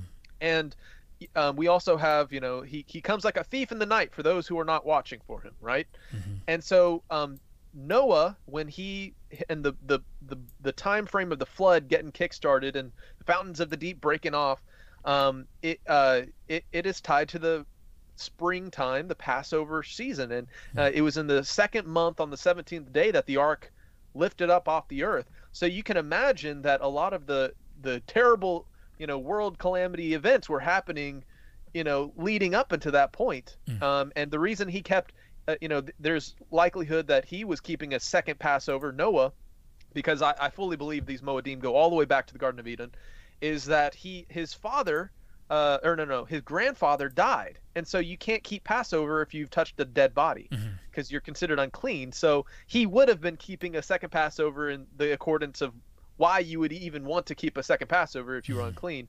And not only that, but there is evidence that um, when the angels came to Sodom and Gomorrah, that Lot fed them unleavened bread, which is synonymous with the language of the Passover season. So, regardless of what your calculation is, it's important Mhm. because there's a coming time that these Moedim point to that we're all trying to be prepared for and be looking up. And uh, and that's what you know. He says when all these things come upon you, look up. Your redemption draws nigh. Right. Well, I don't know about you guys, but there's crazy things happening in the world today. Like, I don't know if you've looked into like the the stuff going on in Israel with the vaccine, but people aren't. Mm, They're yeah. basically saying you can't buy or sell or go into certain places if you don't have the vaccine. Yeah. You know, if that's not the mark of the beast, it's definitely a precursor of what is coming. Mhm. And it's interesting. It's all kicking off. You know, leading up into these days of Passover. So. Um, you know that's why it's so important for us and i just wanted to throw that out there for anybody who's watching that is like what are these loons you know, Yeah. talking about keeping all these different calculations and Passover? What what's the point? Well, it's because there's significance uh, in in the prophetic sense. Yeah, for sure. Amen. Good word. Uh, I just looked real quick uh, on the virtual house church uh, on Kevin and Amanda's because I'm pretty sure that they uh, they understand it the same way that I just described it, and uh, so I clicked on it, uh, and this is their PDF, and sure enough, they have they they have the new moon following the spring equinox happening on the 13th of April on the Gregorian calendar, the evening of the 13th. So the so the Passover most likely that I'll be doing uh, then falls on the 27th of uh, the Gregor- of April in the Gregorian calendar.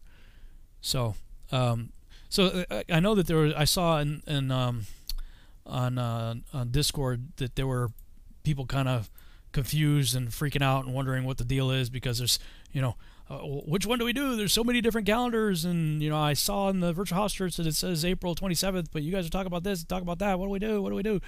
Well, that's why I wanted to continue this dialogue here on this week's um, virtual house church is to kind of explain why the differences and stuff like that. So, um, while I'm thinking about it here and mentioning that, I just pulled up the Discord server. So let me share the link uh, in the chat room. If you would like to continue the discussion, there's the link for our virtual house church Discord server. Um, and as you see on the screen, there are different channels you can uh, jump into. There's the general conversation. There's uh, Hebrew learning. There's Hebrew or biblical cosmology. If you have prayer needs, you have the prayer closet. You have a, a whole channel dedicated to issues of Paul, dietary discussions, uh, and Torah singles. People who are singles there. And if you go down the bottom of the voice channels, you can get in there and actually have uh, conversations with people. Know, actually physically talk with people. Uh, you know, if you've got a webcam on your computer or what have you. So uh, all those resources are available to you there to continue the dialogue, continue the discussion. Um, but like I said, um, this the this calendar right here is probably the one that I'm going to be because it's the one that I still have some understanding of. So I, you know, do what you know, you know. So that'll be what you know for, for me uh, there. But uh, I'm not condemning anybody who's not on that page. I'm not telling you that we're right, that I'm right, or that Juan Carlos or Jake is right. You know, we all have our different views as you heard us talking about there. So you know, you guys are gonna have to do your own study, come to your own convictions. This is not something we should be fighting about. You know, yes, we have strong, you know, and passionate convictions. That's great. But this is not something to be dividing over and claiming somebody's a heretic because they don't do it the same way. Look, we're all doing the best we can. You know, we're, we're trying here. So uh, that's my take on that. All right, you guys uh, ready to take us out on the Aaronic blessing? Yes, let's do it. All right, go for it. So here, here we go. Yevarejeja Yahuwah Beishmereja, Yaer Yahuwah Panabeleja, Bijuneka, Isa Yahuwah Panabeleja, Beyasem Deja Shalom. Yahuwah te bendiga y te guarde. Yahuwah haga resplandecer su rostro sobre ti y tenga de ti misericordia. Yahuwah alce sobre ti tu rostro, su rostro, y te dé paz. Amen. Amen. That's Hebrew and Spanish, and Jake will give us the English. Yes. Yahuwah bless thee and keep thee. Yahuwah make his face shine upon thee and be gracious unto thee. Yahuwah lift up his countenance upon thee and give thee peace. And they shall put my name upon the children of Israel, and I will bless them. Amen. And with that, we'll say Shabbat Shalom, everybody. We'll welcome you back to the Virtual House Church next week, same time. You guys going to be good for next week also? Yeah. Yeah, cool. Yes.